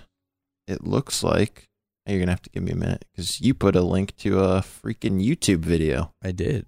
not a Heli Daily news release post. I can do it real quick because I've already watched it. If you want, All right, go for it. Yeah, I haven't. I didn't watch the video. I had a marker right there. All right. So first up, we have got now. This one is. I think this is cool and truthfully about three years overdue. If we're go- if we're going to be honest. Uh, Logo has released uh, 550SX, and now what makes this cool is the frames on here. They have finally incorporated their own quick release battery tray system, and they actually opened up uh, the height of the opening on the frame in the front. As long as I can remember, people were grinding out the front of their logos to get these new whatever size batteries you're going to put in there. Dude, I exactoed the shit out of some logo frames in my day. yeah, Nice. exactly. This setup is awesome. They've got a little brace on the outside to give some more structure in the front of the frames, multiple different spots for the battery tray to click into. In my opinion, great looking execution. Yeah, I mean, the, the interesting thing about this, they say that they've got a new canopy, and it does look a little bit more, I guess, streamlined. Is, is that all it is?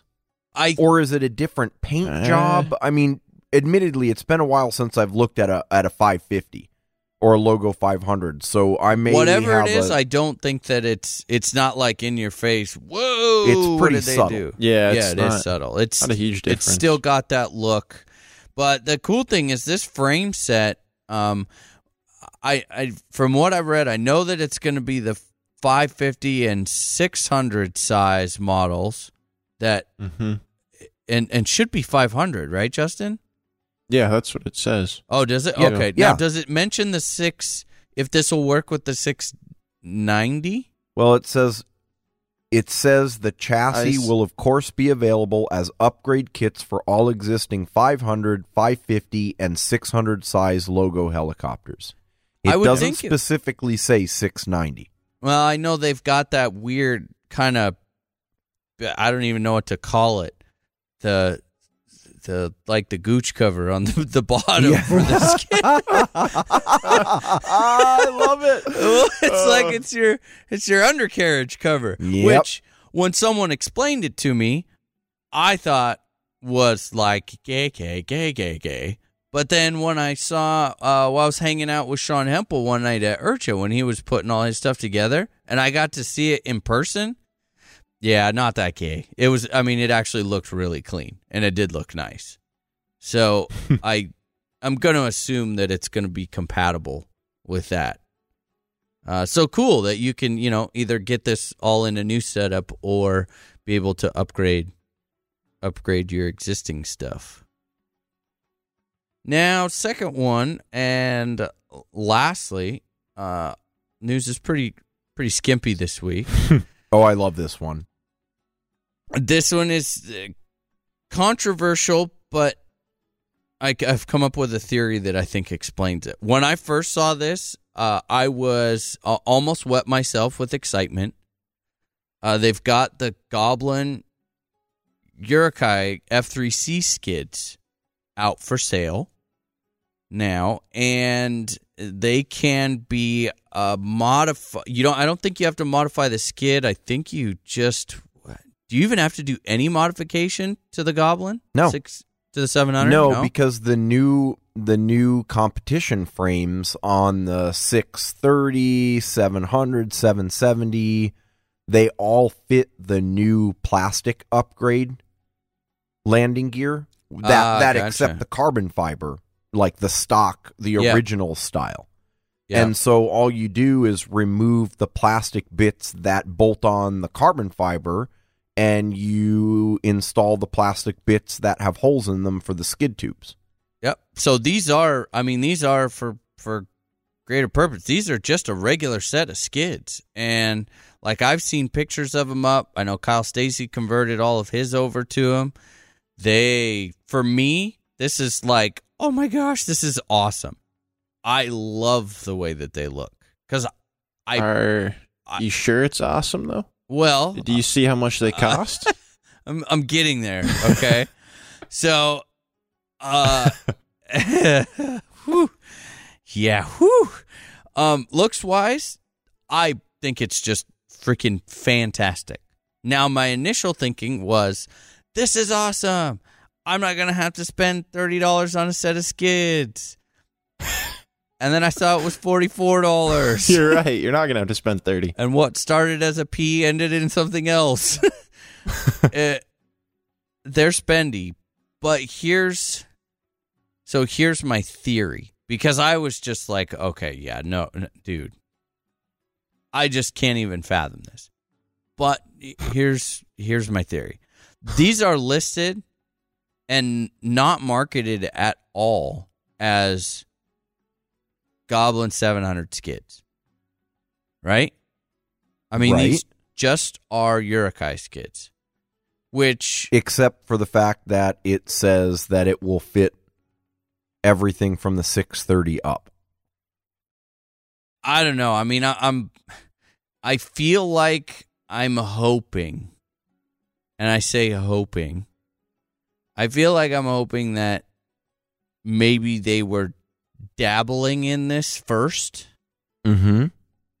and they're going to see how they people uh, you know how the reception is on them and then and then maybe if people like them then they will do like a huge massive batch of them because i mean if they're the I think you're lying to yourself.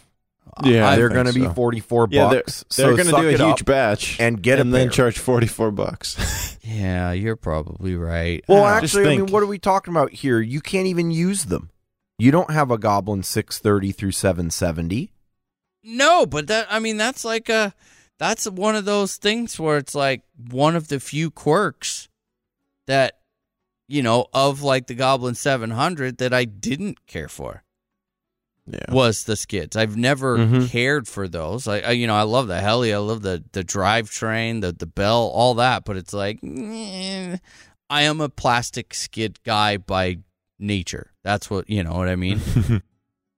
So when I saw these, I was excited, and then I saw the price, and I feel like I'm on an emotional roller coaster because of these freaking skids. I love I mean, that- this that's over like- some skids. Well, but it's like That's like fifty bucks for some skids with shipping. it, it, it's rough, but That is a lot of money. I, I, you know, I am praying, and just praying that they Just keep hoping. that that people love the way they look, complain about the price, and they go, "Oh, we didn't know that you guys would like them this much for all the rest of the helis. We thought we were just we making can do better than that. we just thought we were we were repla- you know basically offering replacements for the Urukay. So, oh, in that case, you know, we'll go order 10,000 of them or whatever and then maybe we can get the price down. Forty one dollars. Smart ass. I, I, I, mean, would love what's an appropriate price for skids these days? Well, that's I mean, you can't use the Raptor no, cuz those are because just, that's just crazy cheap. That's about I think about 9 bucks for a set. How much is it for compass? yeah, I would say that's skids? about fifteen For compass? for the tubes and skids. Yeah. like that. Now, what about like uh, what about a more uh, you know okay like synergy, which are generally you know on the on the upper end, we'll call it. Yep. What do we think those are? Do we know? Uh, I don't know. I'd I'd bet they're probably in the twenty five to thirty dollar range. Well, Justin, how much is a set of like the 770 and the 700 skids are the same for the carbon fiber ones, right? Yeah. So what what is a set of plastic braces and carbon fiber skids go for? Oh boy. Let's see here. Oh, here we go. So looking at the N7 parts, it looks like the skids, so the plastic part and the tubes for that is about 23 bucks.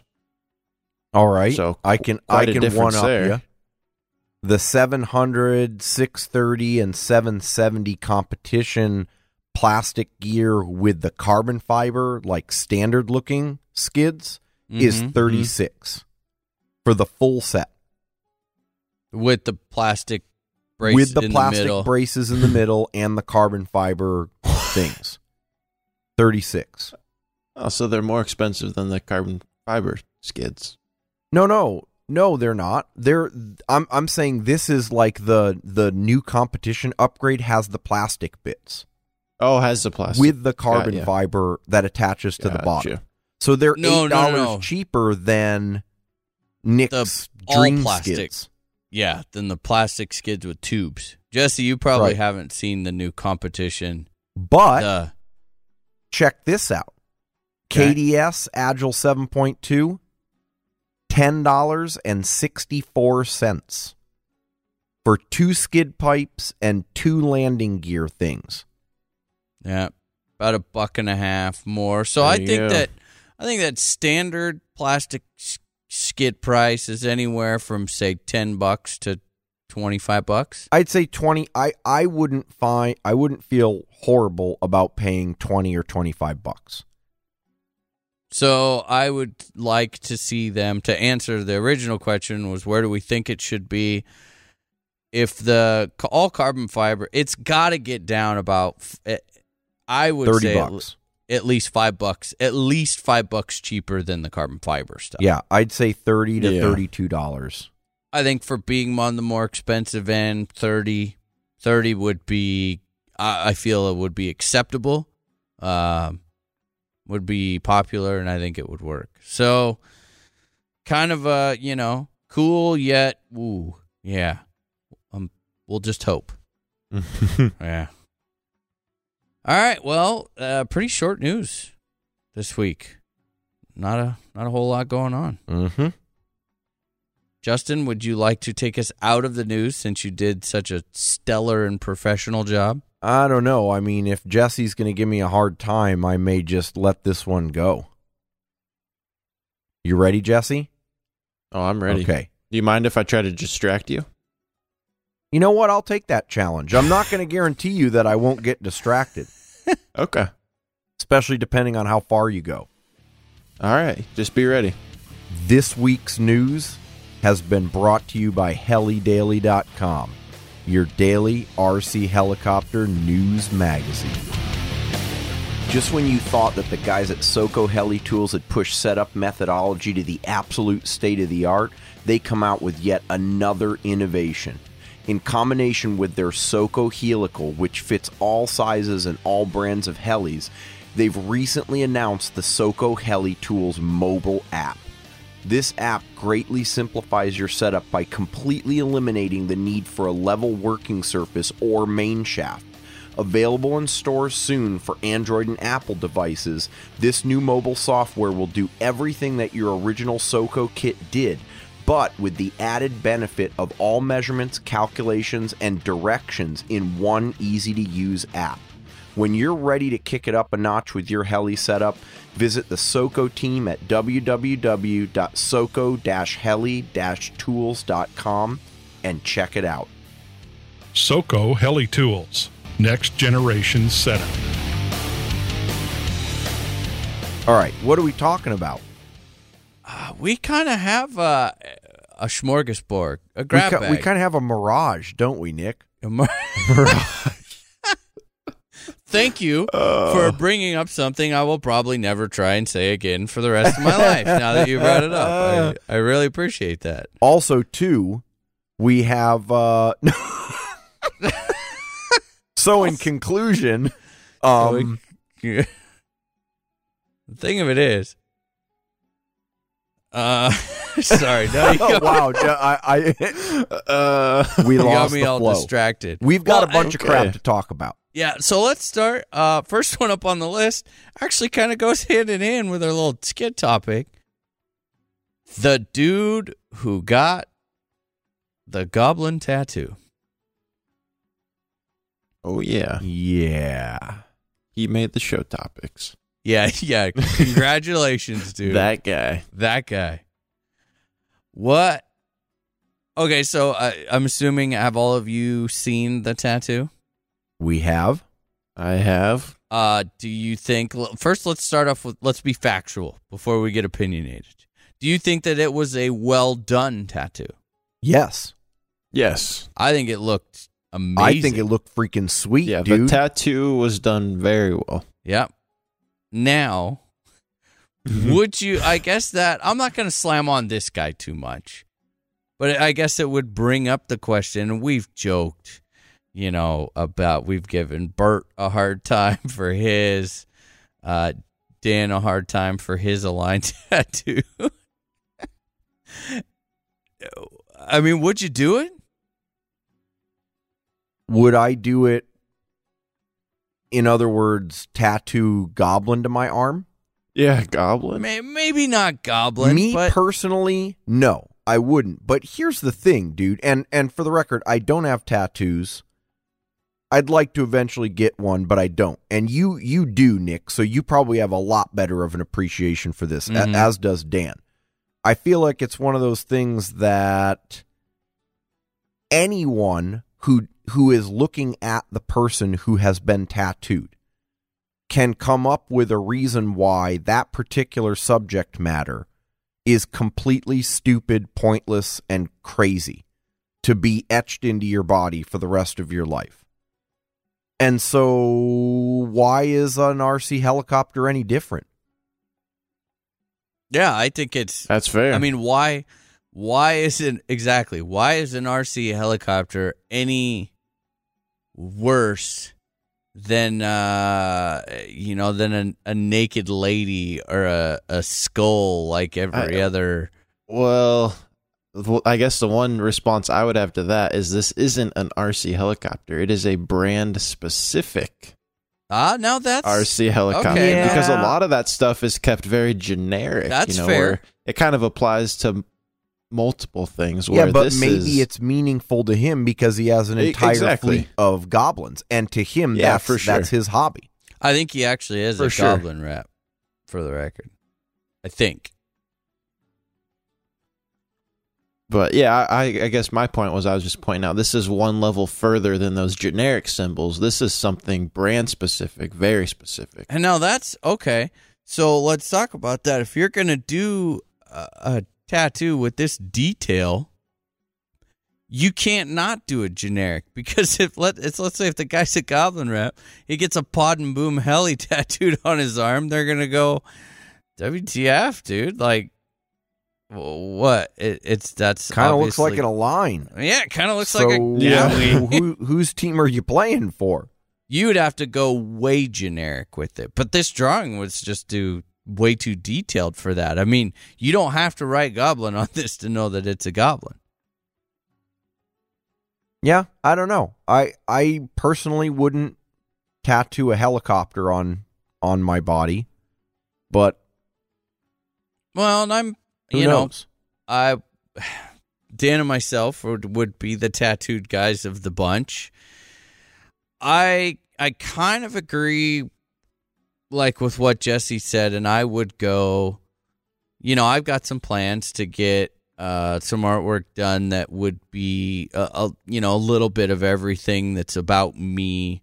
You know, being a gearhead, being a being a, a wrench head, uh, electricity. You know, I'm gonna put all of that into a tattoo, and in that sort of a situation, I could easily see incorporating something to do with the hobby. Mm-hmm. You know what I mean?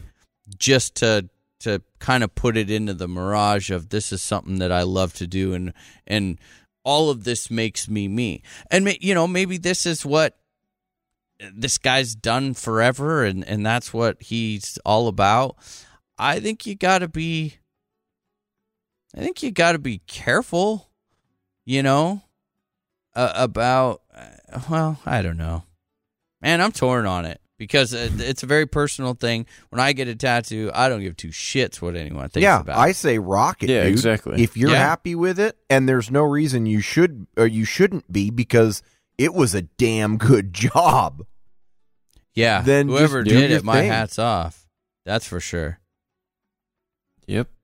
But uh it does. I think with it, you have to be aware and know that you're gonna get shit for it. Yeah. like you're you're just gonna, and it it, it can it, it is a little bit over the top to most people, but I don't know. I saw it, made me giggle. Let's see what else we got here. Oh, it's it's final. It's official. Heli Pros is they're dude. They're gone. Like Out No more business. Off the map. oh no more. Yeah, nothing. No more website. No more nada. What uh? Th- dude, Mm. you know what? I, I I think in the last year we've seen and maybe maybe this is just maybe I'm over embellishing, but there's been a lot of loss. Yep. You know, Yeah, we we had. Minair go under. Here goes Heli Pros. Obviously, we know that they were i- in some way uh, related corporately, right? And then uh, Ready Heli. That was the other one. Yeah. What else? What am I missing? A- Alias recently. Alias with just that recently. We Yeah. talked about that last week. I gotta believe that it is a sign that the pod and boom portion of the hobby is either plateaued and is not growing any further, or it's on a downturn. And You I think we have multi rotors to blame for that. Blame I- or whatever you want to call. I'm not. I'm not Yeah. necessarily pointing fingers. Right? It is what it is. It's all an RC hobby. But Yep. man, I'm I'll tell say you. that has to say some to do with it, but I'm gonna complete. I don't buy it. I I don't think so. I mean, do I think that it has something to do with it? Yes. Do I think that a smart hobby shop should have? But dude, uh, the guys at Heli Pros, they love multi rotors. They had a fair amount of multi rotor stuff Yeah, on they their could have site. started selling those.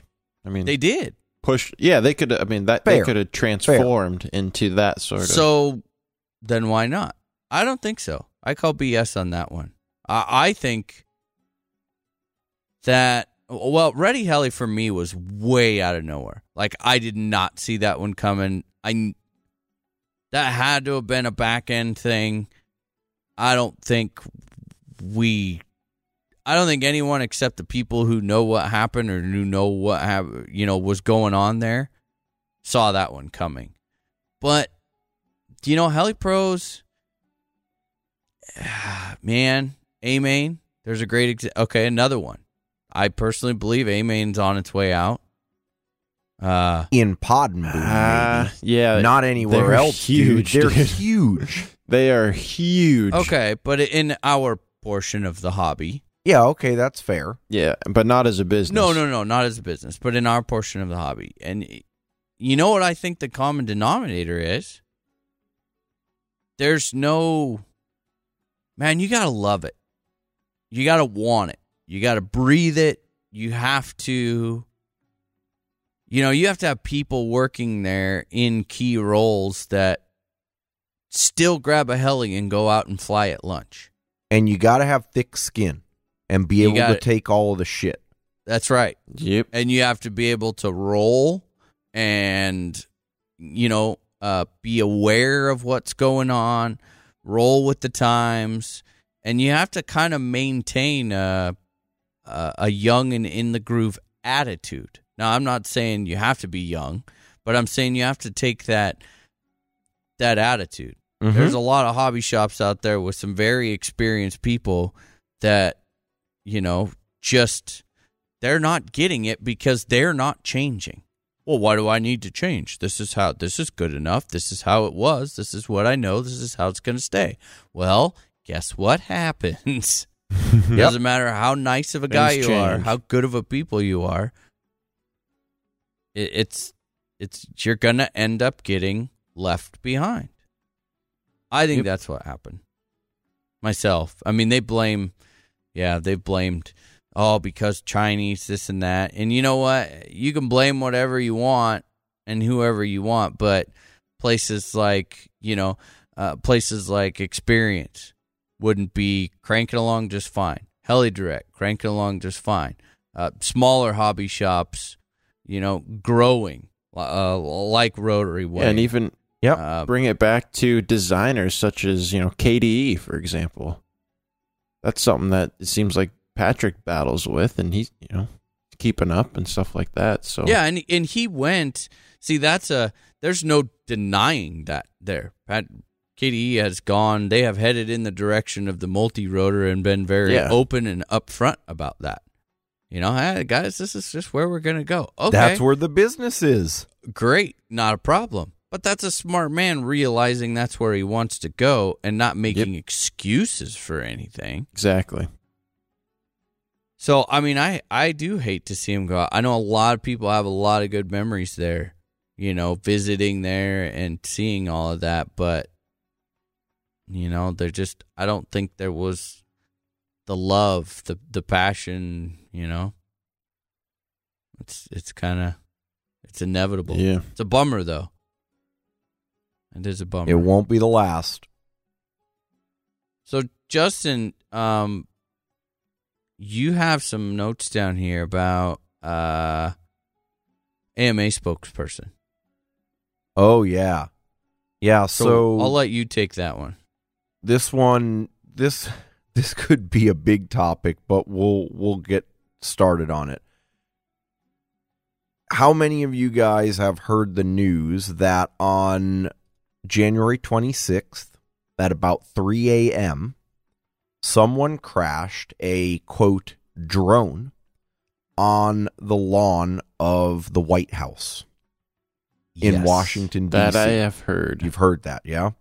Everyone with a TV and a computer. Now, it happened to be a DJI Phantom for Of those who are curious. And Weapon I'm, of choice. I'm actually looking at a photo of a busted Phantom lying on the ground. That is courtesy of the U.S. Secret Service. The dude that was flying it was flying around the White House at about three o'clock in the morning for quote recreational purposes when he lost control. they did not, at least in any of the news articles I've read, didn't explain why the man uh, was flying it at three o'clock in the morning or near the White House. What's interesting about this, and the and, and the part that I think a lot of people in our hobby have gotten concerned about, is the fact that in this particular case, the drone was not picked up on the White House radar, which is supposed to be able to identify flying objects, planes, missiles, drones, didn't see it coming. So the U.S. Secret Service is considering this a security breach. In other words, someone has found a way to exploit the White House security. That's a bad day for that guy. That's not good. Now, I'll, I'll add, he's not been charged with a crime yet. And he's a he was a government employee, correct? I don't know about that. I know that they said he doesn't work at the White House. Yeah. Okay. So we got a security breach in the eyes of the U.S. government. And okay, I mean, you, you, you put the facts together. It is what it is, right? No one got hurt. It appears that the guy was not doing this for, uh, you know, purposes of endangering the White House or the president or the president's family, anything like that. And what then came out of this was Obama, President Obama, alongside the FAA, um, a, uh, basically doing a speech, having a talk about the fact that they would like to call for more regulation as a result of this. Of course. And of course, everyone flipped out about that, right?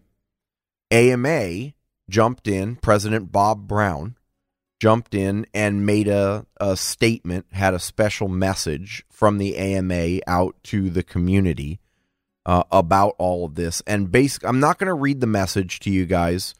Uh, I will put a link in the show notes so that if you haven't seen it or you didn't get it in your email, if you're an AMA member, you can read it. at a top level, what Bob is saying is we stand for education, not regulation. And the message that he's trying to get across here is that more regulation is not the is not the answer. Uh, the incident itself took place inside the Washington D.C. flight restricted zone, which is, by the way, the most heavily regulated airspace in the country. All right. And what does that? What's the floor on that? What do you mean the floor? Like, is it, you know, is it uh, above 400 feet, 500, or all the way down to the ground?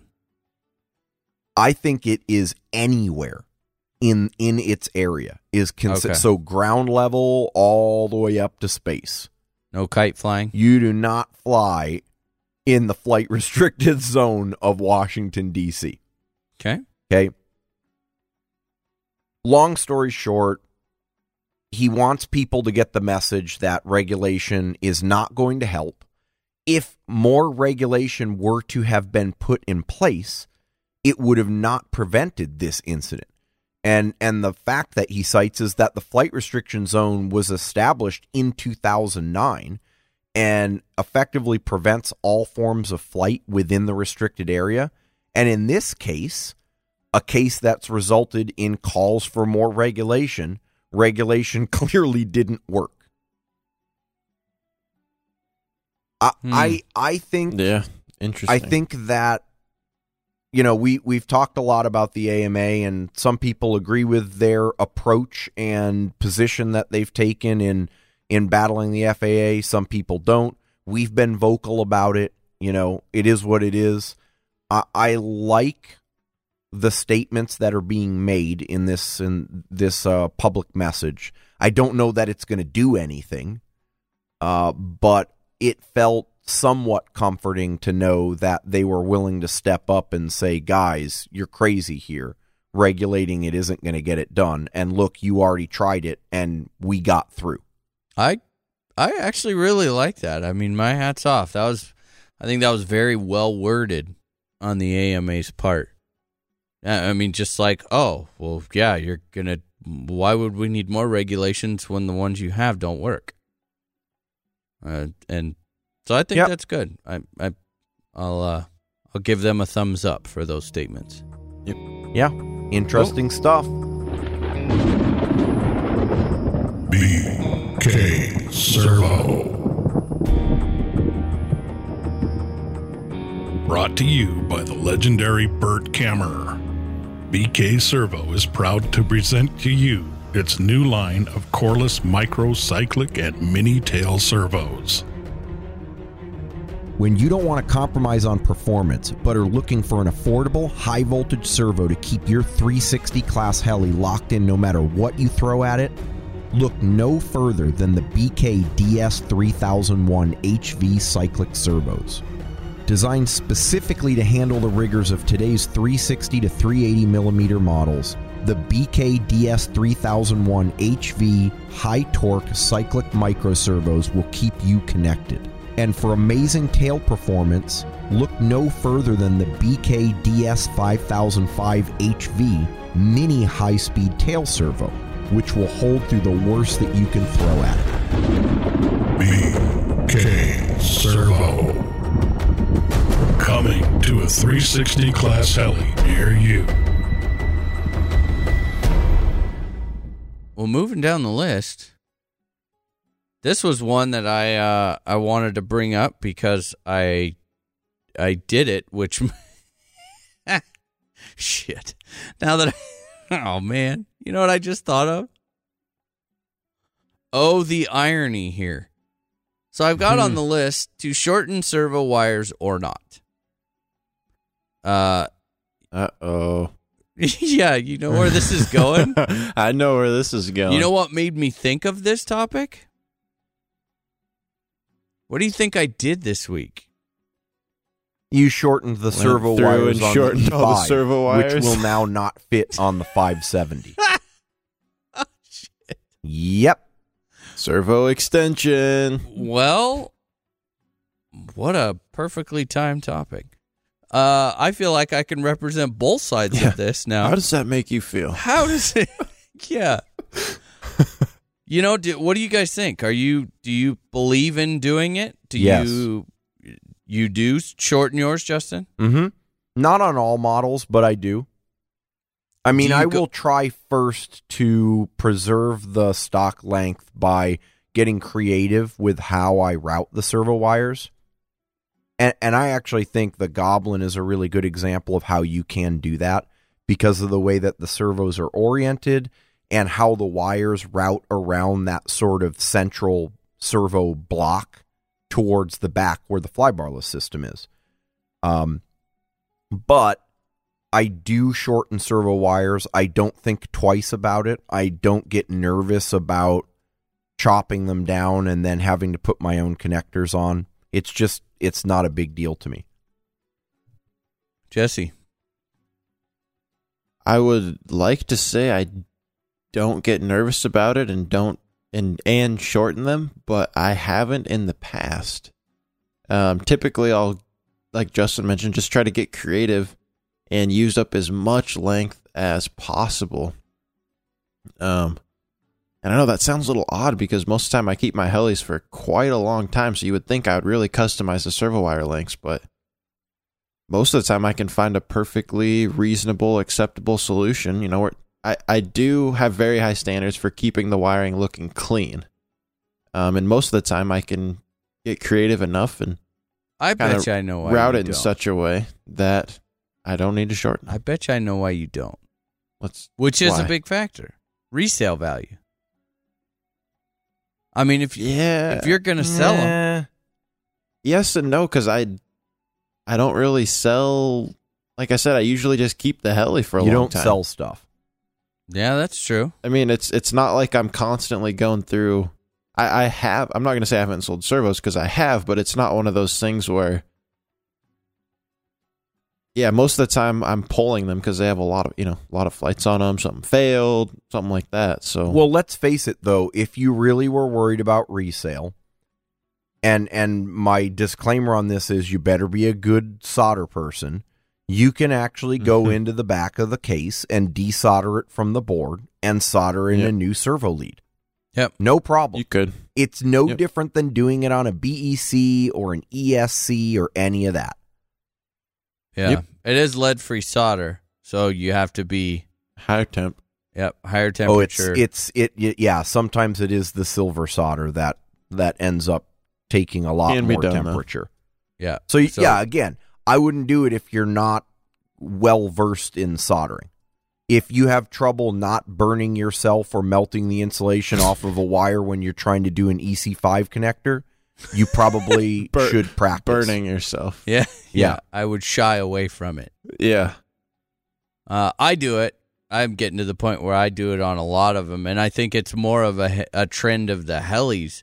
So many of the helis now, the servo layouts are, are so tight, Yeah. all in the top, right around the swash, and then the flybarless system's like two inches away.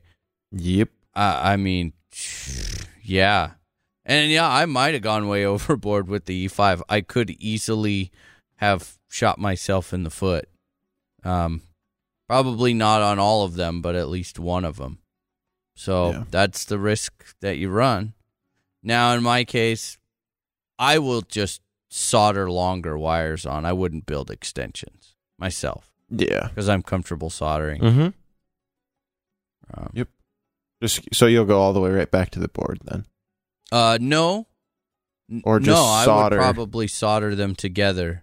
Okay. Yeah. Oh, so you are doing an extension, just not a Just not a connector connector. extension. Yeah, because it's usually the, you know, c- connection points are your Yeah. biggest risk for failure and and while you do run the risk of, you know, a break occurring. The only thing, yeah, the fatigue. Fatigue, the right? Putting a hard spot. That's right. Right outside, right on the edge of a solder joint is really prone to fatigue. But That's why I do it at the board inside. I also think that you can do a lot to to counter that Yeah. by proper heat shrink placement, heat shrink thickness, that sort of a deal. Support, support, zip, zip ties, right. that type of stuff. Yep. Yeah, exactly. That's true. Yeah, you got to live on the edge, man. It's it's like gambling. doing doing doing the solder at the board because you know that you may screw it up and then you've killed that servo. But if you yeah, do and it I right, think that's why I don't do it at the board because I know for a fact that I can do it out on the wire and it'll be okay. true. So Jesse, you mentioned, um, you know, you like pull them out because of flights, Yep. and that kind of got gets me thinking, like quantity of flights on components. yeah, Oh. That is a very good uh, question. when is is too long or too When many? it fails. Or, uh, I mean, is that? do we usually crash to the point where that kind of sorts itself out? I so for me personally, I would say that completely depends on the component. So servos is one of those things where I'll get to the point where I'll just swap them out. For me, I probably run them higher than most. I'd say 800,000 flights on servos. But other components such as maybe a speed controller, a flybarless system, man, I'm probably running those till failure. Honestly, I mean, I can't ever think, And they may never count- fail. In and they may never fail. But I, lifetime. I can't ever think, oh, I'm getting a lot of flights on this flybarless unit. I'm, I may want to think about swapping it out. You know, when it's operating perfectly fine, that just doesn't seem to, you know, cross my mind. I'll I'll counter that with they're all perfectly fine right until they quit. Ex- exactly. So, do you do a preventative swap, though? No. Yeah, Yeah, exactly. no, you saying don't. that? Yeah. No. unless Yeah. you know it's a low reliability component. At Uh, which point, I would question your judgment in putting it on your helicopter to begin with. So uh, Well, Give and me an lower example. reliability is moving parts right off the bat. yeah, that's I think that's a good one. Like I'm not concerned about ESCs, flybarless systems. My bigger concern would be moving components, anything rotating, you know, brushes wearing out or stuff like that. So servos, I agree. Yeah, with electronics, you know, it differs from industry to industry. What I can tell you is in the space industry, the general philosophy on electronics is that if they make it through what we refer to as an upfront burn in uh, period, which is, you know, r- running it up to temperature, up to high load, um, several times or for several hours, tens of hours, hundreds, thousands, whatever it is, then and they've survived that that infant mortality check, then they are effectively considered immortal. Really? Yes. Now that is interesting. If they're like, designed correctly. No, now that's fair. But And like, so that's why the caveat is this isn't the space industry, it's a hobby. And they're not always Yep. designed with as much rigor and and they're not always using the same level of component. They're never using the same level of components because your ESC would cost you like forty thousand dollars.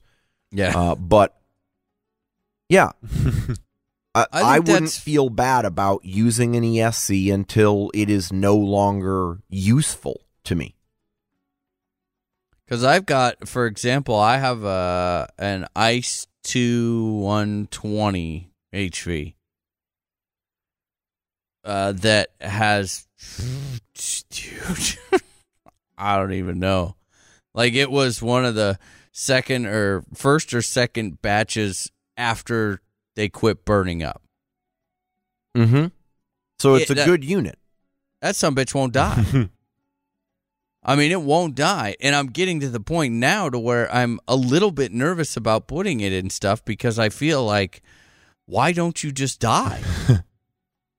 but, I mean, are you I telling don't think me that it's gonna. it, it just might not?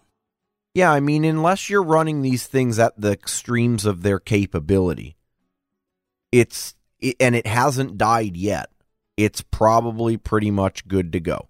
The Hmm. because if you think about it, the only the only degrading operation that it goes through is I mean the the first the primary thing is anything anything physical or mechanical continuously moving the wires plugging in unplugging it plugging That's- it in, Yep. unplugging you know, it. that's probably the best. You Vibration, can stress the boards. You know, vibration. You're right. You can fatigue solder joints Yep. and cause stuff to fall off. I've That's seen caps definitely fall the out. case. But if you if you have again, if it's been designed adequately, and you're not putting it on a gigantic vibrating helicopter that has no, no appropriations for attenuating those vibrations to the ESC, then you're probably pretty good. Hmm. Very interesting. that's you know, I'd say some exceptions may be, and I only say may because I don't know the inner workings of all these designs. In in in the case of a speed heli, you know, you're you're up there putting hundreds of max current cycles on these on these devices. And when mm-hmm. you tell it to go from idle effectively at, you know, 30 or 40 amps to 250 amps, several times a flight, it heats up, it cools down, it heats up. That thermal cycling can cause fatigue if the design has not been, uh, if thermal fatigue has not been considered in the design. I'd bet Kontronik's smarter than that, so I'm not too worried about my Kosmiks, but I can't speak for them all. So then, how would that explain like uh, flybarless systems? You know, you know what? Why do you get the the random V bar sensor failure in flight? Do you think it's more of a vibration thing? Could be a vibration. It could be that that particular sensor was a bad part. In electronics, they usually designate life capabilities or potential for, for failure in something called MTBF, which is stands for mean time between failures. And it's basically a number based on statistics, a lot of statistics, a lot of individual components being tested. And it's in usually thousands of hours. Hmm. And so when you look at that and you consider these are commercial consumer electronics, that grade of of part, Crap. most of them probably have several thousand hours between failures statistically. But it doesn't mean that you're going to beat the statistics. Yeah. That might be true if assembled properly, you know, built properly, the whole deal, everything Mhm. perfect. But you know that there's going to be things that the, when they come out of the factory, it just barely works. And Yep. it makes it a 100 flights before it finally vibrates then- loose or lets go or and then we put it on a machine that we slam into the ground like five times a year. yes, that that will do it, Jesse. Yeah. that kind yeah, of but it's funny because big our, our standards. That was my probably my biggest complaint. I've never killed flybarless systems except icons. Yeah. It was. yeah, I, mean, killed one too, dude. Yeah, uh, and they it was like four to five flights after a crash. Mhm. They would just never turn back on. Done. Never, never failed in flight. But I go to plug it in, nothing, nothing. Done. Four to five flights after a crash. Happened to me th- two, three times. Yeah. Yep. Hmm. Weird. Well, Totally weird. you know, I, I mean this this actually brings up a good complementary topic, right? And and and that is once we've gotten past the is it going to fail or not. In terms of actual product life cycle, what's too long and what's not. In other words, you've got an ICE 80 HV or an ICE 2, right? Nick, Mhm. that damn thing's got to be near on 3 4 years old. Yeah. It still works. Is it useful to you anymore? Or should you get rid of it because there's a newer, better thing out there? Well, it no, it would still be use. There is a newer, better thing out there, but it would still be useful to me if I still had the same amount of confidence in it. Okay, what had. about let's go away from the ESC and let's talk about a flybarless system. See, I feel like they're just gonna go when they're gonna go, and it doesn't have anything to do with time. Yeah, you can't predict that or put those on a maintenance schedule or So Yeah. so how about a black V bar? We've gone through two revisions. We went blue line, then and and now we're at silver line. Yeah, the sensors See, are I a little would bit not fly a black a black line because they. I'm not gonna say they were known for failing, but they were far more prone for failing than the blue line was. Fair. So, One of but it mine wouldn't failed. have anything to do with time. It would just be that. Well, I guess it would have to do with time because they've been out longer and that we have more data. Like you said, there's more data. mm-hmm. So, What about an airframe? oh, infinite. Because you can replace the individual components. Right. Okay. Yeah. Not like bear- bearing blocks usually don't. they don't uh, wear out. I've seen people rip them out of the frame. And All right. And then taking a step back from the position of the consumer and putting yourself in place of the the vendor, the companies, what's the right product life cycle? in other words, Ooh, y- yeah. you know, okay, so Goblin's got a whole bunch of good stuff out there. Should we expect that in five years? And this is kind of a spin off from last week. It could go there. But in five years from now, should I still be able to buy a Goblin 700 competition? Or will the technology have moved on significantly innovation wise to the point where the 700 competition is no longer good enough in the eyes of the market or in the eyes of the company? Well, I think that's different because the, you know, like in an airframe situation, you have components that are going to wear as you fly it, and you're going to need to replace stuff just to fly it. Uh, electronics are a little bit different. You know, uh, I don't. I slap a V bar on or whatever. I don't need to do anything to it other than to maintain it. There's no maintenance schedule on it. There's no nothing. So to me, life expectancy on electronics greatly depends on method of failure and condition of failure. But I mean, failures aside, when should you upgrade the product as a company? Oh, I got you. Let, see we'll we'll go again. Talk talk about Compass. Seven HV's been around for four or five years. Jesse, four years. yeah, um, yeah, f- yeah, four years. They made the business decision to go Chronos. They haven't discontinued the seven HV, but I think they have, in a nutshell, decided that its life cycle is nearing its end, and we're going to give you the Chronos because it's it's better. It it has improvements. I kind of think that also depends on what are they giving you to do you have options to smoothly transition over? So like we talked about last week where Align a line was actually pretty sneaky about what they did. They were constantly doing little upgrades and this and that and then when the new one comes out, it's not drastically different and there are you know, we look at it and we're like, ah, most of that stuff is the same, you know. But then in the meantime, they were slowly phasing out and upgrading the old stuff.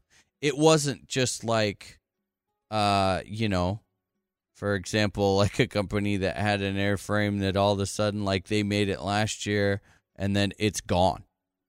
Yeah, You mean like the computer industry, yeah, like it's just gone. Where every six it. or eight months there's a new one, and the, and they'll support the previous ones, but you can't buy them anymore.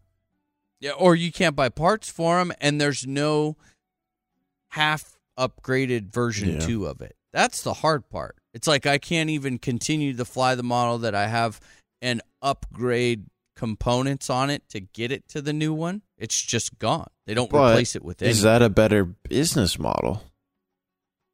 Well, get, Because how about this? It might not be, but it also is a really bad idea if people don't have any faith in your brand and they just don't buy your shit because Yep. of it. I mean, there are companies that have done that that I won't buy. Not, I mean, I'm not going to do it because it. It's like you guys pulled the rug out from under me last time I did Yep. this.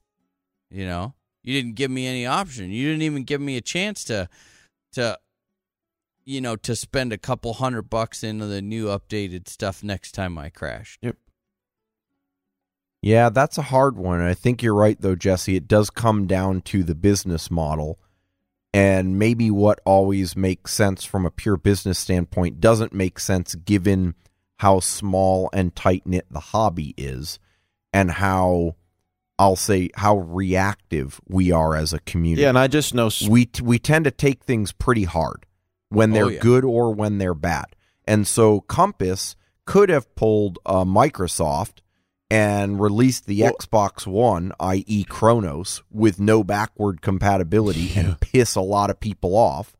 But they didn't. And they made it so you can upgrade your Compass 7HV to a Chronos. Yep, and that's what I was going to say. But on the flip side of that, it sometimes diminishes the fact that you just released a new helicopter because, well, to keep parts compatible, to keep upgrades compatible, you're keeping some of the design very similar. It's not as So you you're know, not- cutting exactly. edge whiz bang. So it Yeah. kind of depends on what are you going for. Do you want to support the older models and you know bring all those customers along and bring them up to speed, or do you want to just draw a hard line in the sand and say, okay, there was that model, and now there's this one. I think the the best of the best make you think that you can upgrade it, but when you dollar pencil it out, it's just teeters over that point to where it doesn't make Yeah. sense. Like SAB. Like I said, the 700 to the 700 competition i think is a reasonable example it may not be quite as drastic as you're describing nick but thinner frames different frame height i mean to get from the 700 to the 700 competition you had to replace a decent amount of stuff mm-hmm. tail boom drivetrain components not all of them but some of them the side frames and and so it, but you didn't. it didn't i don't even the stuff like that you had to do to just make it work. I mean, if you're going to put frames on it, you had to buy a new canopy. Yep. Mhm. So even then, it starts adding up to where it's like, Right. whereas can, can i take a 7hv jesse and convert it mechanically but still fly my 7hv canopy Uh, To a not Chronos? not sure. I, I think so because the frames are the same. okay So I, I believe so, but I don't quote me on that. I'm not 100 percent confident in that. Yeah, I, I just think it's a really interesting topic because we know every supplier, every company out there, they they've got a different business model. They Yeah. see it differently.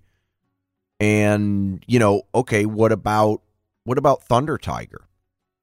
You can't still buy a Raptor 50 or a Raptor 30, but I still I think they supported it for a lot longer than a typical company would nowadays. Once something Oh, is yeah. phased Well, out or also the- discontinued. they've also traditionally been a little old school and behind the times a little bit, Mhm. and that was what you did back then. Yeah. Right. I mean, but that unfortunately that's just that's uh that's not the market now. Kind of is what it is. It's it's brutal. It's harsh. Yep. All right, guys. So we are gonna do something pretty cool. Uh, well, we think so anyway. If you don't, I hope like you it, agree. Whatever. yeah. um, you know, we love doing uh listener emails.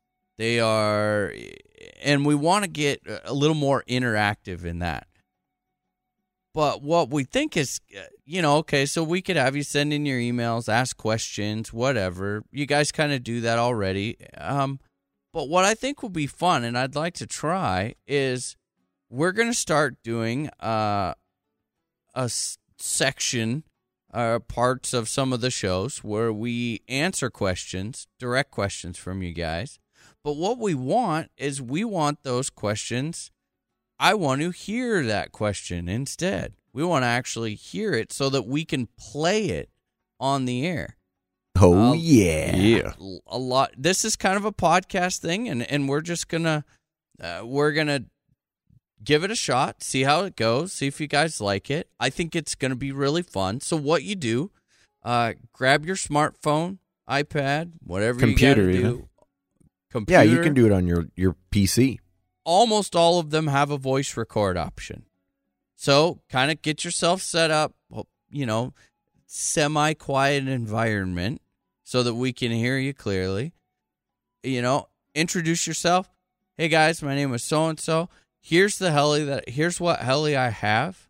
And uh, you know, it's doing this, kind of giving an explanation. What do you guys think? What direction should I go? Or what is your guys' opinion on this? I mean, basically, the the questions are kind of open ended. It, it really is anything that you want. More information you provide us, with, without making it a complete and total audiobook. Don't Yeah. do that. Yeah, we don't want like a five or ten yeah, minute no, no conversation. 10 minute questions. No, but if you can keep it, you know, around a minute, maybe two, something like that, that would be much appreciated.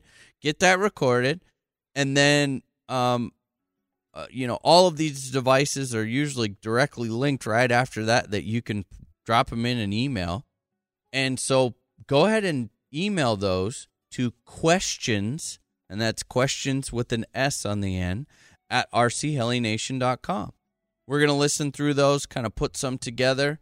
Uh, we'll pile them all together in a show, and we're going to go through your guys' questions. We'll play it over on the air. I think it'll be a lot of fun. Just a, a way that we can get, um, you know, all of you guys, the citizens, and all of the listeners uh, more involved in the show. Yeah, I, I'm really looking forward to this, Nick. I think we'll enjoy it. Uh, one of the coolest things is to be able to interact with the listeners and answer questions. And I do a lot of that on email and on Facebook Messenger and text. And actually, emails nowadays tend to be hard to keep up with. So being able to get some of those out on the air, and I mean, damn, I wish I could just talk into my phone to answer a lot of the email questions Yeah, that no I kidding. get. That would make it a lot easier. Doesn't your uh, your phone do that too? No, no. Just talk and it turns it into text. Yeah, but no. It doesn't work as well not- as I'd like. quite. Yeah, I'm, I'm really excited about this because it never fails that if one person's thinking that question, how many other people out there have the exact same question? So to give us the opportunity, you know, to address it once and put it on the show, it, it'll be cool. Hear some listeners, get some recognition on the air, and it gives us the opportunity to respond to it once, and everyone will then know the answer to the uh, to that question. So Well, and all, all of us get an opportunity to put our two cents in, and uh, you know, rather than just emailing it to one person, Yeah. or Mhm. whatever. Yep. And then, yeah, maybe if if one other person hears it on the show, it's like, dude, I totally get that. Then it's uh it's a success. Speaking of listener questions, I have gotten no shortage of listeners asking whether we intend to release some form of illustration or video showing each of the maneuvers in the pilot proficiency program and how they are supposed to be done, what do they look like, you know, whether it's on a sim or a real heli. Now, uh, my response to most of you guys has been we'll look into it, but it may turn out to be something that's too big for the four of us to take on, given everything else that we've got going on. But I've had a couple of listeners graciously step up and offer to give it a try. And so, uh, listener and good friend of mine, Josh Moen out of Denver, Colorado, uh, he is going to give levels one and two a try. He's actually going to see if you know while while we're you listen to this right now, he may have already completed recording of it over the weekend, and then move on from there. See if he can get three and beyond, uh, and post those videos on YouTube. And so if you know if you're doing something similar or you're interested, if you have a way to do illustrations, you know, I, I think the pilot proficiency program's doing a heck of a lot more than just getting people to focus on learning. It's bringing a lot of people together, as we've seen with Jens uh, on the on the tracking system. So let's let's ride that wave and see what else we can come up with. Yeah, for Yeah. sure. If you want to contribute, uh, you know, get in contact with us. Let us know. Um, we are more than happy to take a look at what you got and post links and all of that. Sure. Cool, cool, guys. Well, we're running a little long. Let's go ahead and wrap it up. As always, we've got stuff up in the store. We still have shirts, hats, and I think some sweatshirts left. Mm-hmm. Yep. Couple. Yeah, a couple hoodies left in there. Um, make sure and you know hop over on the website, check out the tech tip section. Uh, that one is is still filling up. We're still adding tech tips to those events. If you have any events coming up for this year, um, make sure and email those to Ken at rchelination.com. He'll get them on the calendar. Also, don't forget that you can actually use your uh, smartphone and subscribe, and your computer actually, to subscribe to that calendar so that it will show up in your calendar program uh, with all of those events on there. So that way you're not like, oh, when was that fun fly again? Kind of a cool little feature.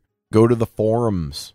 Check Yep, those go to the out. forums, Facebook. We're you know we do a lot of stuff on Facebook, and uh, yeah, we've got um I, we've got some pretty cool episodes lined up for you. We're just kind of we're a you know I, I think it's fair to say we're a little late to get smooth rolling into the year, but things are starting to settle in really well, and I I think you guys are gonna start um it's just to be cool. We we've got a lot of stuff planned for this year that is going to be awesome and I think that you guys are going to benefit a lot from listening. We thank you for all of your support.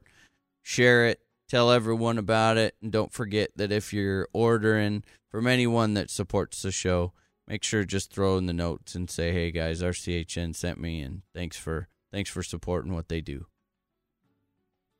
True. Well, Let's close it out. Yeah. Uh Justin, someone wanted to send you an email. How would they do that? They could send it to justin at rchelination.com. And Jesse, You could send me an email to jesse at rchelination.com. if you wanted to send me an email, you could send that to nick at rchelination.com. Again, citizen questions, store questions, and uh, for putting events, that goes to ken at rchelination.com. And if you want to get in touch with Dan, uh, congratulate him on his recent uh, relationship discoveries and or say hi to Frederico, that would be Dan at rchelination.com. Or Well, or big country lover Oh, at right. gmail.com. Big, Big country, country lover at. You gmail.com. could be next. You could be next. Absolutely. Well, boys, this has been episode number 173. We sure hope all of you have enjoyed listening to this episode as much as we have enjoyed making it. Thank you. Enjoy your week. Later, guys. Talk to you next week. Take it easy, dudes. She bang, she bang.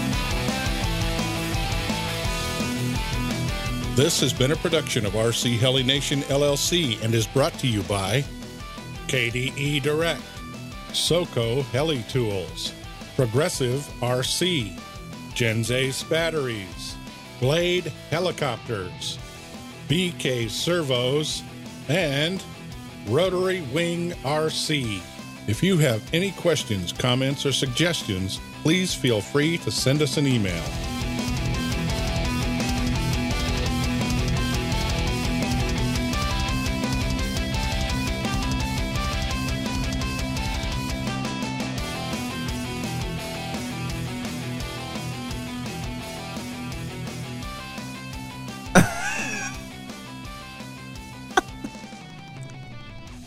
Fucking busted. You're right. I will Yeah, edit was that back say. out. You're right. Holy fucking Tourette's clicking. Yeah. That right there. Is a problem. Don't tell me I'm really good about that. Uh, so this, yeah, you're right. This actually was- was, an exception. I don't usually do this. Oh, Like- going again.